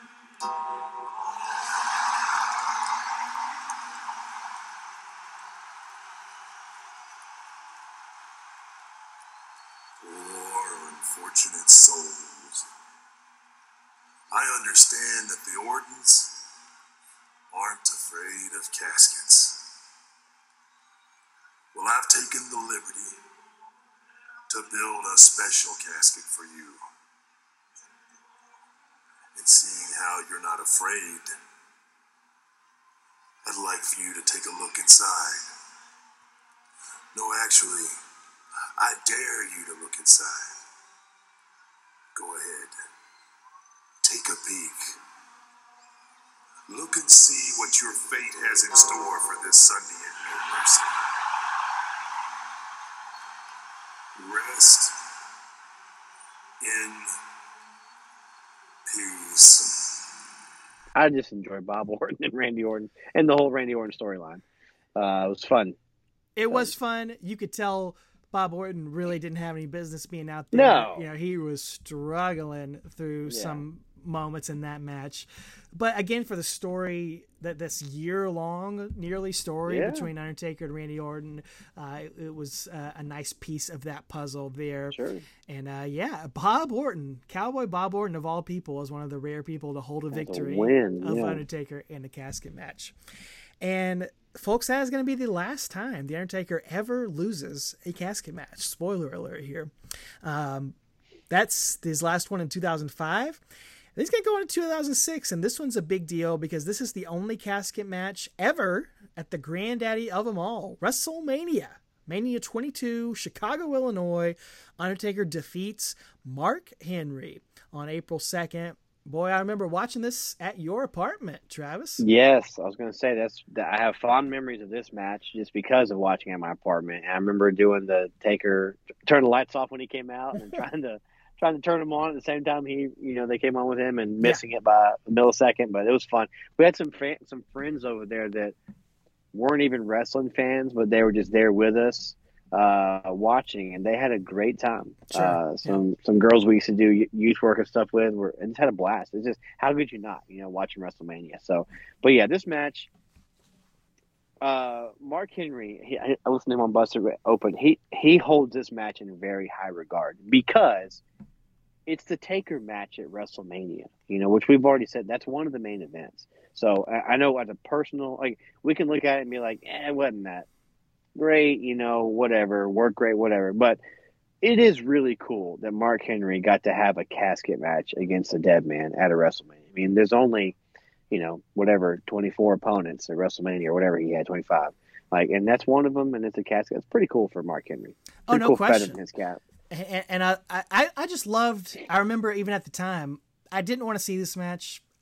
This was way before the Hall of Pain and Yeah. Mark Henry's like peak of his career. When I became a Mark Henry fan, I, I wasn't into Mark Henry at all back then. But I was like, you know what? I think it's cool that we're getting a casket match Exactly. at WrestleMania. You know, it kind of like it's the only one that ever happened there, but it it you know just something happening at WrestleMania makes it important Exactly. in history. You know, um, anybody, wh- wh- whoever, wh- whether it's the lowest guy on the card, um, the fact that they're on a WrestleMania kind of puts them in the history books. There are Mhm. there are some legendary wrestlers who never appeared at WrestleMania, like Yeah.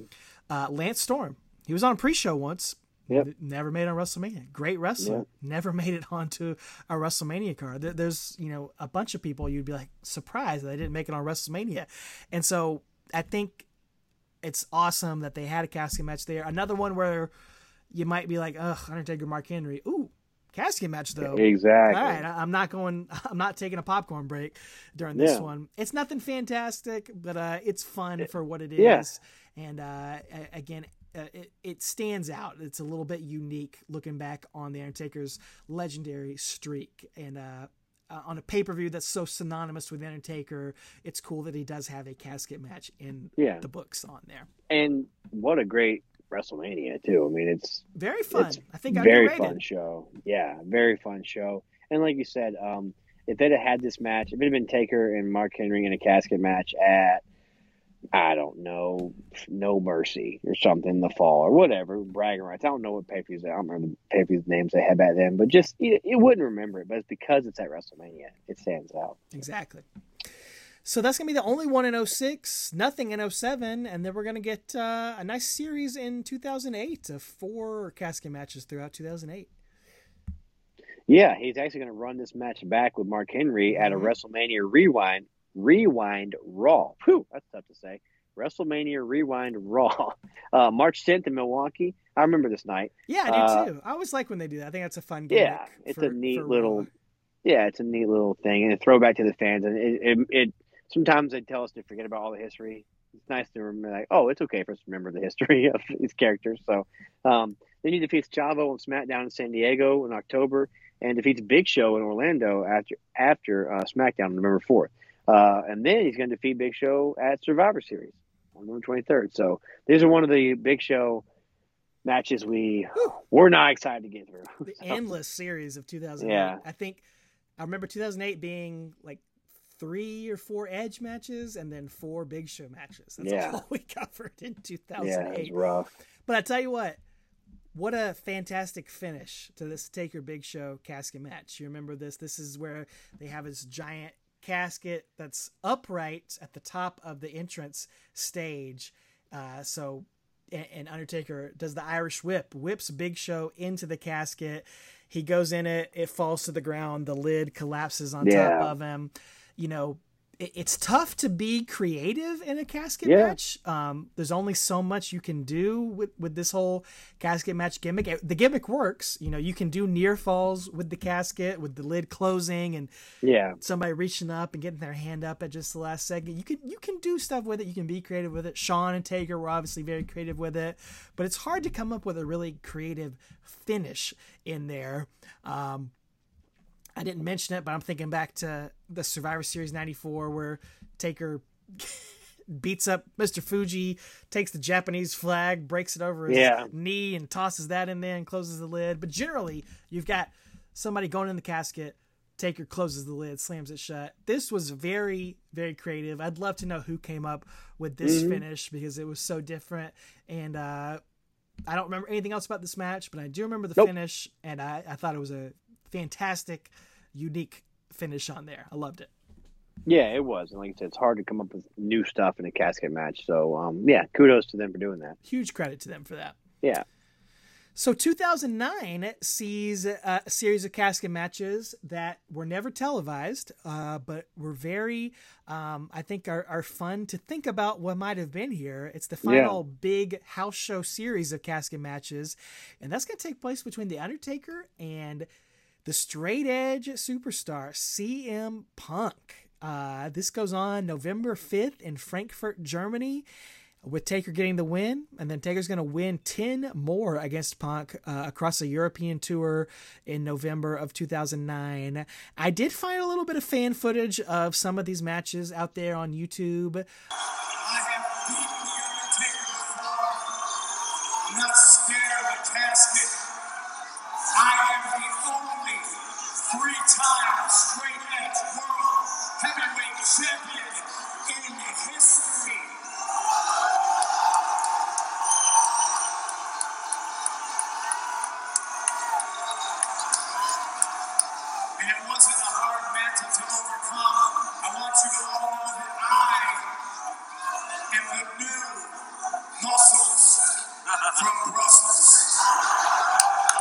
Punk makes a classic mistake that we see throughout some of these casket matches where he he hits the go to sleep and then he goes to pin Undertaker and uh, hooks the leg. He's looking around for the referee. He wastes all this time going for a pin when he could have rolled Taker in the casket.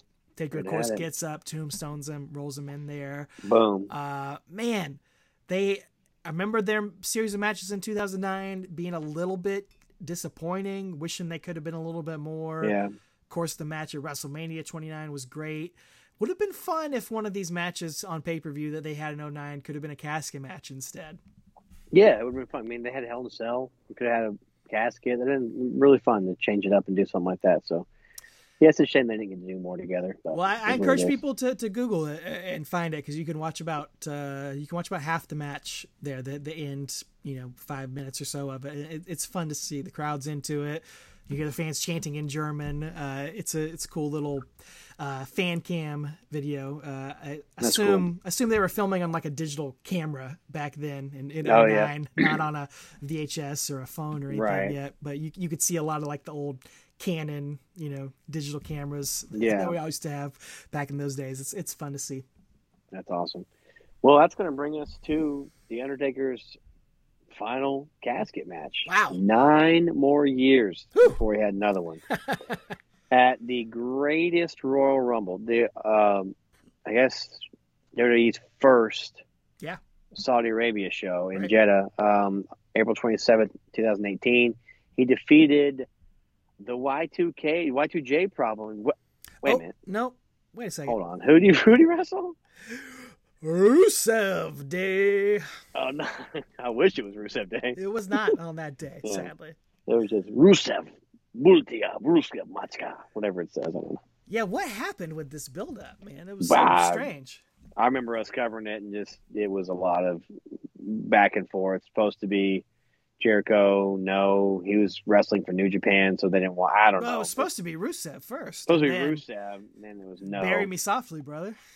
Yeah, and then it was Jericho, but he was he had just done uh, Wrestle Kingdom and was going to go back and do Dominion, and so Vince didn't want. I don't know.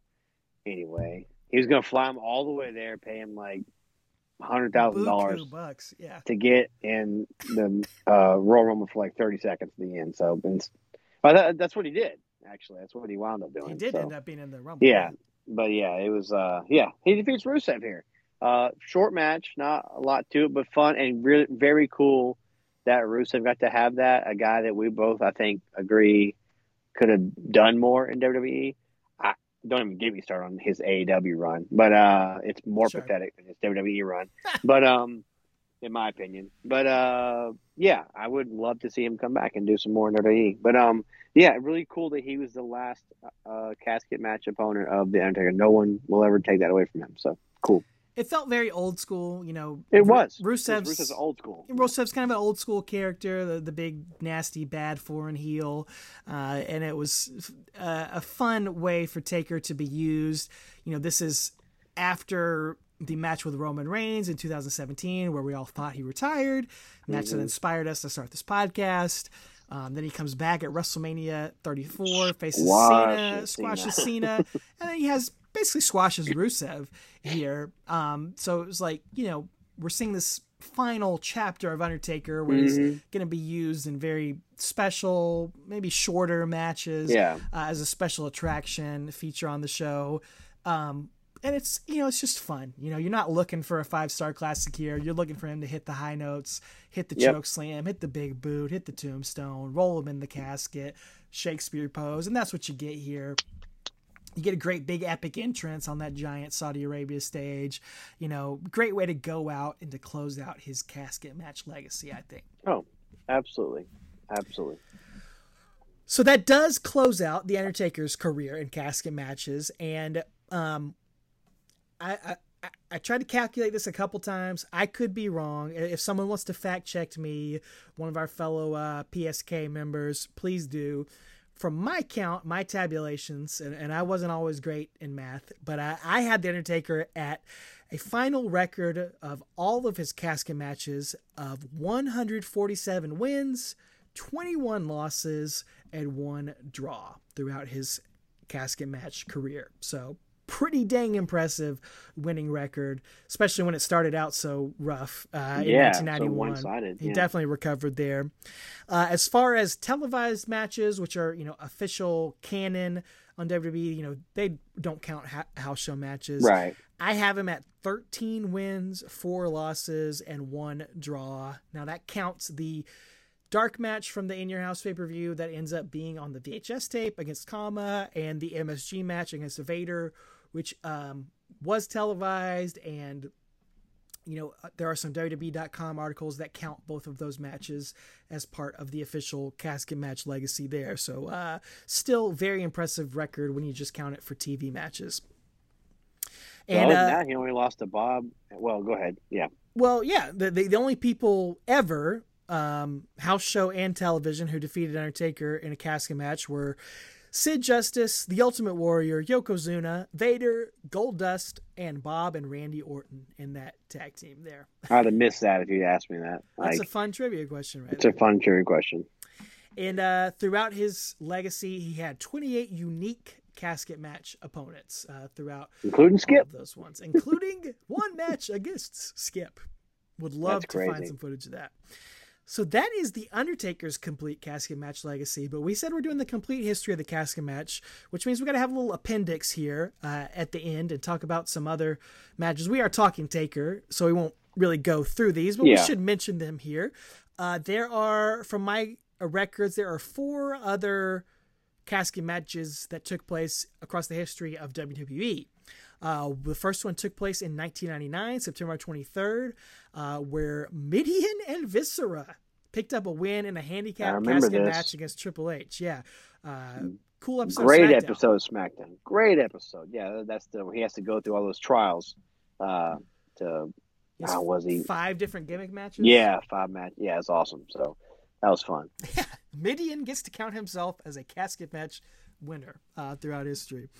Um, and then Triple H competed in another one against Kane this time uh, on Raw. This is 2002, October 28th. Why's Triple H always got to come steal Taker's signature matches? Like the Hell in a Cell, the Hell in Cell? stealing the casket. I'm just kidding. Well, he So- did lose this one though. Shawn Michaels popped out of the casket, hit Triple H with sweet chin music, and that allowed Kane to win. Dude, I know I was watching hardcore during this time. I really, I don't really even remember this match. I remember their rivalry, of course, but I, I really don't remember Yeah. this match. I. What year is this? 03? This Two? was 02. 02? Sounds familiar. I, if I saw it, I'd be like, oh, oh yeah, I remember that. I'd be like, yeah, it's there was a lot going on then. There was a lot going on there. Uh, this one I do remember because I thought it was, Mm-hmm. it was it was cool and, and fun and unique. January 29th, 2015, Daniel Bryan defeats Kane on SmackDown. Uh, Yeah, so uh, love to see you know Team Hell No uh, coming uh, coming apart, feuding with each other right here. I dug this little match. And then you should talk about this one, man. NXT Halloween Havoc 2022. Yeah, Apollo Crews defeated Grayson Waller uh, at the Performance Center. I thought this match was fantastic. Uh, it wasn't a five star banger like Sheamus would say, but it was fun. It was fun that um, it fit the Halloween Havoc gimmick, and Grayson Waller did all the mocking of Taker during it, which was very cool, like a heel should. So, and Apollo Crews got the win like the good guy should here in this match. So, really fun. Uh, they did a great job. It was very. It's probably the most second to Triple H or second to Taker and Shawn, probably the most, the second most like athletic as far as other stuff, you know, casket match there is. So uh, it was very fun. I'm glad they brought it back. I love when NXT looks to the past and does that kind of stuff. So new Bash at the Beach or War Games or uh, Vengeance Day, like kind of like a St. Valentine's Day Massacre. So I, I love that they do that kind of stuff, and it was fun to bring this back. So Uh, I need to go watch it. Uh, I think that's cool. I, I do dig Grayson Waller. I, uh, I he's fantastic. I watched him on Survivor. He was on Australian Wow. Survivor. I watched that, and then I ended up saw him on NXT. I was like, I know that guy, and uh, he's probably going to be a main roster star. Uh, Oh, yeah. sooner than later. I hope so. He's got it. Uh, and then I, I thought we could mention, you know, there are some other sort of uh, evolutions of the casket match that have taken place uh, throughout the years in WWE. I would call the dumpster match, uh, which we've seen a couple times. You know, most famously, you might call some of these casket matches dumpster. I would. I would call them dumpster fire matches. Uh, uh, you know, oh, I should Cactus- have that. They should combine the Inferno They match should have and a- the dumpster That, match. it should be Baron Corbin's signature. The dumpster fire match. That'd be awesome.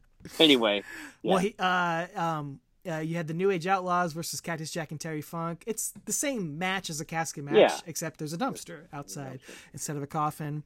Uh, the Buried Alive match, which took place, uh, has taken place much fewer times than the casket match. It's a little bit harder to set up the arena for that. But it's Yeah. essentially uh, the next step of a casket match. Instead of throwing someone in a casket, you're literally throwing them in the grave and burying them under their grave. But sort of the same idea there.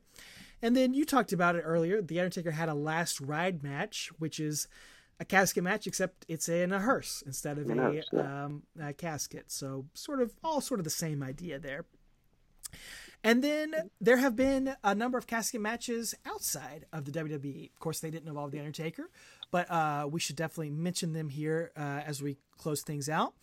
Uh, one of them took place in Lucha Underground, and I didn't see this. Uh, you know, I never really got into Lucha Underground, but this is pretty cool. Mil Muertes, who was drafted by Randy Turco uh, onto his Ministry of Darkness on our Ministry of Darkness true. fantasy draft, another very fun episode uh, if you never listened to that he had a casket match uh, a few times in lucha underground and one of them was against a guy named prince puma who you might recognize in the wwe as ricochet Rick O'Shea. in Yeah, a casket right. match That's pretty cool. pretty cool uh, and then there was a handful of casket matches throughout the history of TNA, Impact, Total Nonstop Action.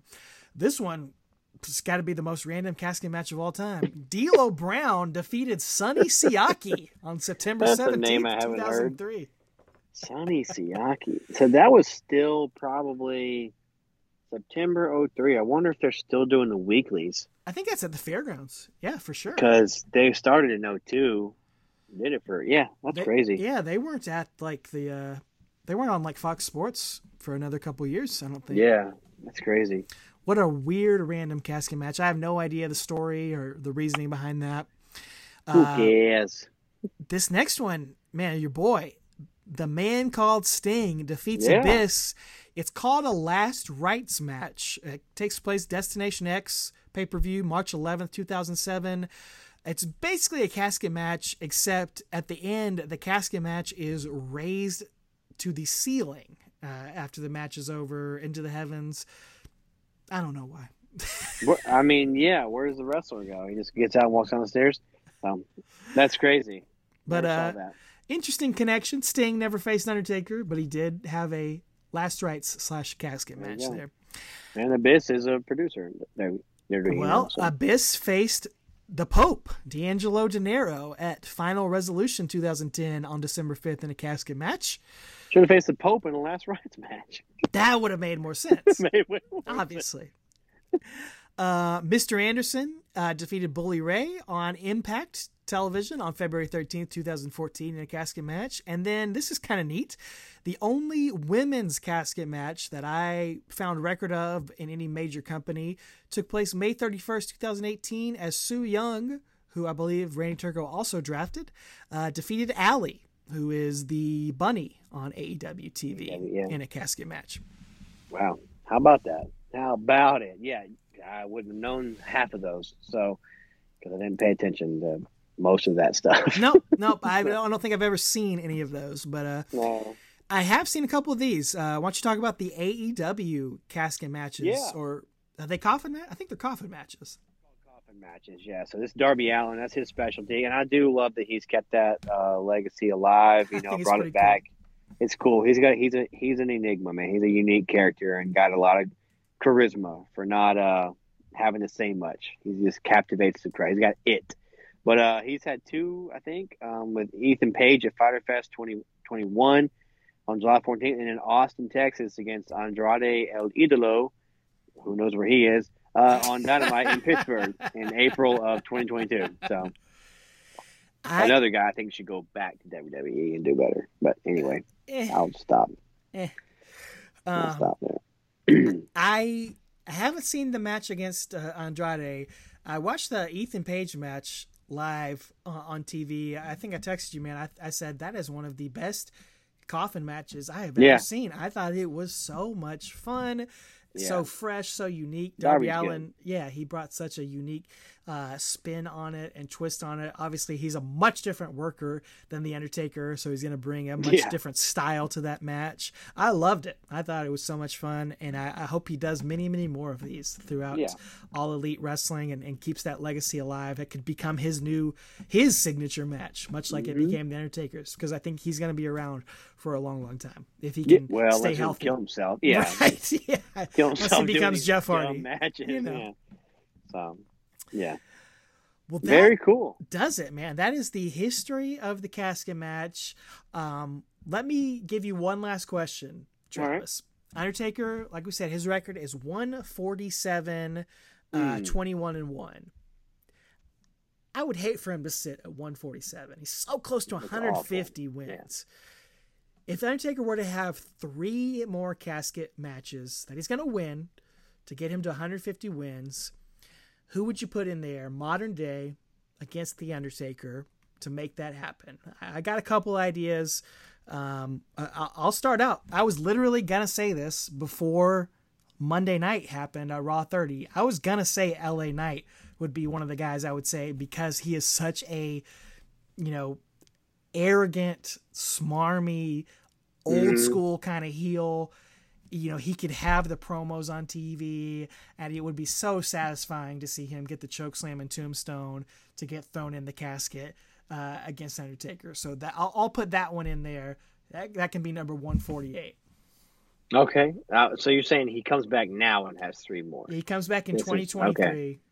You know, similar to our uh, Forbidden Door episode. Let's say Yeah. he's on three pay per views in 2023. Who's he going to face in casket matches to, Okay, to get so to LA 150? Knights one. That's good. I think I'd, I'd like to see a Bray Wyatt. Okay. He can defeat Bray Wyatt in it, but there can be some kind of shenanigans and break and Uncle Howdy this and skip out. It could, you know, Br- Bray's character taking a loss sometimes doesn't really matter. Just like sometimes Oh, yeah. didn't. You know, Same thing. Taker can take a loss and it was fine. So that'd be cool too. Well, uh, what do you think about Randy Orton for number 150? Because he never got that win back. Never got that Randy Orton that beat loss. him at 2005. Maybe he avenges the loss in a singles match. You could There you have. Cowboy Bob in the crowd. You know, maybe he, you know, takes a little, Cast on. yeah, you know, he, he tries to interfere, but he, he, he could be a part of it. Again, it wouldn't hurt Randy in the slightest to lose that kind Yeah. of match. And I- I, I think the way where Randy's at in his career right now, him and Taker could probably have a, a really simple but but really good Sure. match. Oh yeah, it'd be it'd probably be really good actually. So, you know what? Edge wouldn't be half bad either to have an Edge or Oh, Finn. Finn oh, you could do some something with Judgment Damian, Day. Damian Priest would be great. Taker is a big fan of his. Oh, I didn't think about that. You could Mm, have a lot Damian of Priest. interference with with Yeah. Dom and Rhea Ripley even. Damian Priest. I, I'll, let's take Wyatt off. They've already had that. Let's throw Damian. Priest. I like that. I like that a lot. Yeah, let's do that. Okay. We got LA Knight, Damian Priest, and who'd you say? Orton. Randy. Randy. Yeah. Yeah. Let's do those three. Okay, I dig it. That's good. That's going to get Undertaker to 150 wins in our fantasy book.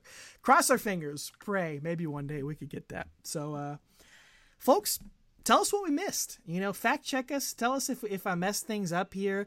Uh, I did my best uh, trying to research this and, and worked along with Travis to, to make this happen. But please, uh, tell us if we missed something. Tell us if you were there, as Travis always says. If you were at any of these rare house show casket matches. Uh, I was never at any of them, but I'd love to hear. Surely some of our listeners were at uh, one of these rare house show casket matches. That would be cool to hear. Um, Heck yeah. and uh, you know all the usual stuff. Follow us at Talking Taker. Uh, subscribe to the show. Give us a rating. Uh, go back and listen to our archive episodes. Um, we had a awesome, very fun January doing the Rumble 98. Not only the Undertaker's match, but we had a bonus episode with Mike and JV from the Bottom Line Wrestling Cast. If you didn't catch that, please go back and catch that. Uh, I've also, you know, I've been doing the Back from the Dead, reposting some classic Talking Taker episodes at the top of our feed because we've got over 200 episodes. We're in our Yeah. sixth year of podcasting. And uh, some of those early episodes you may have never heard, you may have never listened to. Uh, so uh, want to repost those? Go check those out. I do. I do a little quick uh, intro and uh, new um, just context for those. So so go back and listen to those. Uh, and then If you're listening right now, uh, the day this comes out, Royal Rumble is just a few days ago. So congratulations to the winner, Tajiri. hey, Yeah. Do you have any actual predictions? Uh, my actual prediction is Cody Rhodes. I love it. It makes sense. I don't know why people were up in arms because the WWE announced him earlier and is coming back. We don't need everyone to be a surprise. I talked about this to you the other week.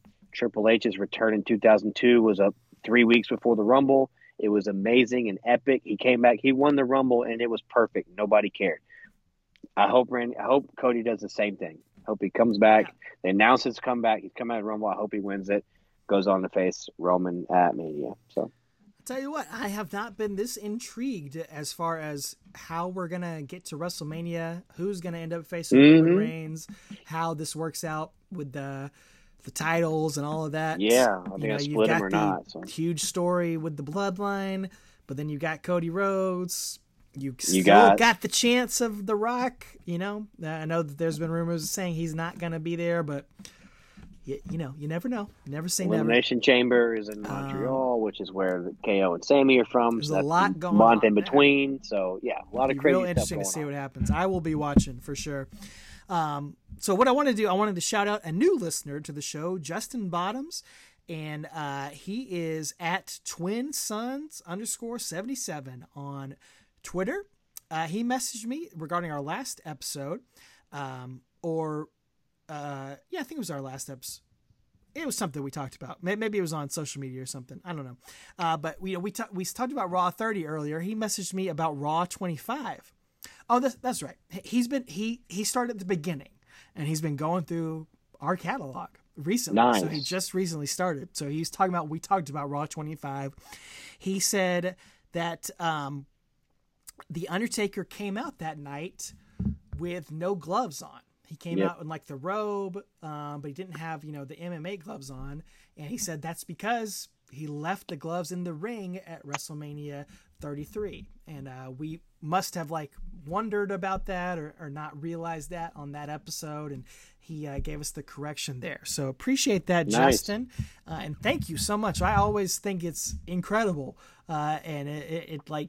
Uh, it just makes me smile whenever I hear someone me. start. Yeah. Yeah, start at the beginning and has gone Yeah. through it, and and I think you know that's so cool about this podcast is you it's evergreen. You can do that. Mm-hmm. You can go through uh, and, and pick and choose if you're just watching random stuff on Peacock and, and you're watching a pay per view from 2003 or 1996. You can go listen to our. We'll fill you right it. in. Yeah, yeah. You can hear us and talk about. it. It's a great way to relive that. Uh, think it's his twin sons. Twin Sons. Wonder if he's a fan of Star Wars or something. Tatooine, the twin suns. I'm gonna Let's guess see. probably yeah. I'm gonna guess probably yeah. Uh, want to shout out to some other uh, fr- uh, old school friends and new school friends of the podcast.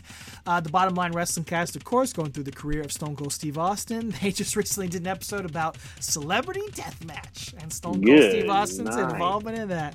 Judge Boy, howdy. A show I watched all the time back in high school. Loved it so much. Uh, want to give a shout out to our boy Pokey's little dog, Randy Turco. Congratulate him on the Yeah. birth of his second child of his first daughter. Congratulations, Randy. Hope you're giving that uh, take your easy onesie some new life uh, with the right. second baby. Um, I want to give a shout out to our boy Tommy. Tommy from Watch Along Wrestling, Watching Along Tommy. He's been going through some health issues, and we want to uh, wish him the best. But uh, it should have released by now. But I was actually on his YouTube channel uh, ranking the top 10 Royal Rumble matches of all time. Me and him went back and forth ranking our favorite Royal Rumbles. Uh, so check that out on his YouTube channel. I'm sure we have shared it and put it on our uh, social media page by now. Uh, Steven Zeman, Collecting Dead Man. Want to shout him out as always uh, with his podcast, uh, often with Randy Turco on the show as well. Uh, do you remember Matt Northrup, Travis? Yeah. From uh, Yeah. from Lakeside. He commented on our Instagram page, old uh, Hurley Mancino, as we used to call him. Nice. Uh, I, I posted a picture for Raw 30 of Taker and Damien Demento doing a little face off, and it made me laugh out loud. He commented, Damien Demento holding on to that hair till the final count. LOL. That's right. Damien's little ponytail that he's got back there. I loved that. Oh, Thank you no for doubt. that, Matt. You made me laugh out loud. Appreciate that. And then a new podcast. We got to shout this out, Travis, because how about this? What a small world, man. The Wrestling Winos podcast. They are at Wrestling Winos on Twitter and Instagram. They just started their podcast, just came out, and it is, uh, I believe it's five women that have started this podcast. Um, sort of, sort of like the View of, of wrestling podcast. That you're talking about just about modern day wrestling uh, what's going on, uh, their opinions, their thoughts on it. But one of the hosts, we go way back, man. We, we went to high school with Monique Uh, from the I went to elementary podcast. and middle school with her. Yeah. Okay, yeah, I guess we, yeah, Yeah, we went to middle school street over 'em. because Yeah, we went to the same lived- middle school, but you went to elementary school. Yeah, Monique uh, went lived one street behind where I live, or in front of where I live, wherever. Grew up, and so very cool. Congratulations on this podcast. Glad you guys are doing this. So, very exciting. You, what did you say about her as a as a wrestling fan back in the day? Oh, Moni loved Big Show. She loved it. We talk about we'd be on the bus on on you know on the way to school talking about Raw and Nitro, and she'd always want to talk about what Big Show was doing. She loved Big Show. That's what I remember. That's amazing. I wonder if she still is a, is a fan. But uh, she she and all of the women on this podcast acknowledged the tribal chief. And that was a We big topic of No conversation. doubt. I acknowledge them, too. I'm sure they enjoyed the, the Raw 30 episode. But uh, Yeah. check them out. We want to plug them and just wish them the best of luck as they embark on their podcasting endeavor. Wrestling Winos. Go check that out if you get a chance. Man, I don't know what the heck we're doing next month. Month of March. Uh, I, I guess it's technically WrestleMania season, but now We could do WrestleMania April March is and April, WrestleMania. so yeah, we We might. could do both. So we'll talk about it. We'll uh, discuss it. A lot of great anniversaries coming up this year uh, as far as WrestleMania matches. Uh, so uh, we'll t- discuss that off air. But you know, tune in March 1st for the next episode, Talking Taker. Look for a, a new edition of Back from the Dead on the podcast feed.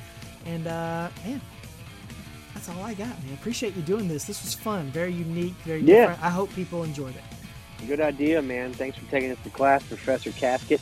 Uh, so yeah, we hope you guys got your PhD in casketology tonight. You passed, you successfully passed 101 to 501 class.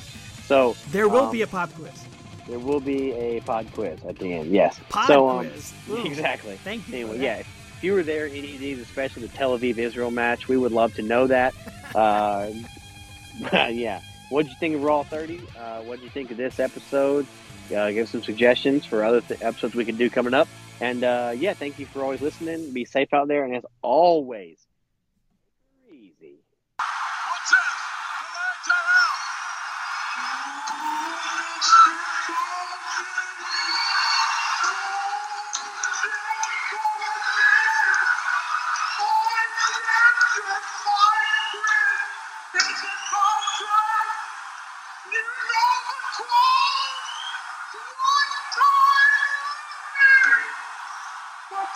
Forgot to be mine, my friend.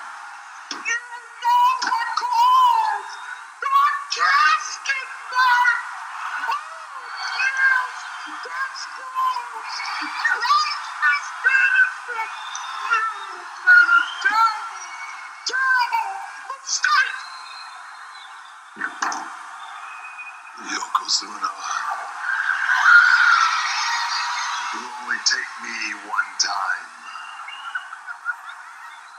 You and that rotting flesh you call an entourage. You've made a big mistake. Yokozuna. I don't make mistakes.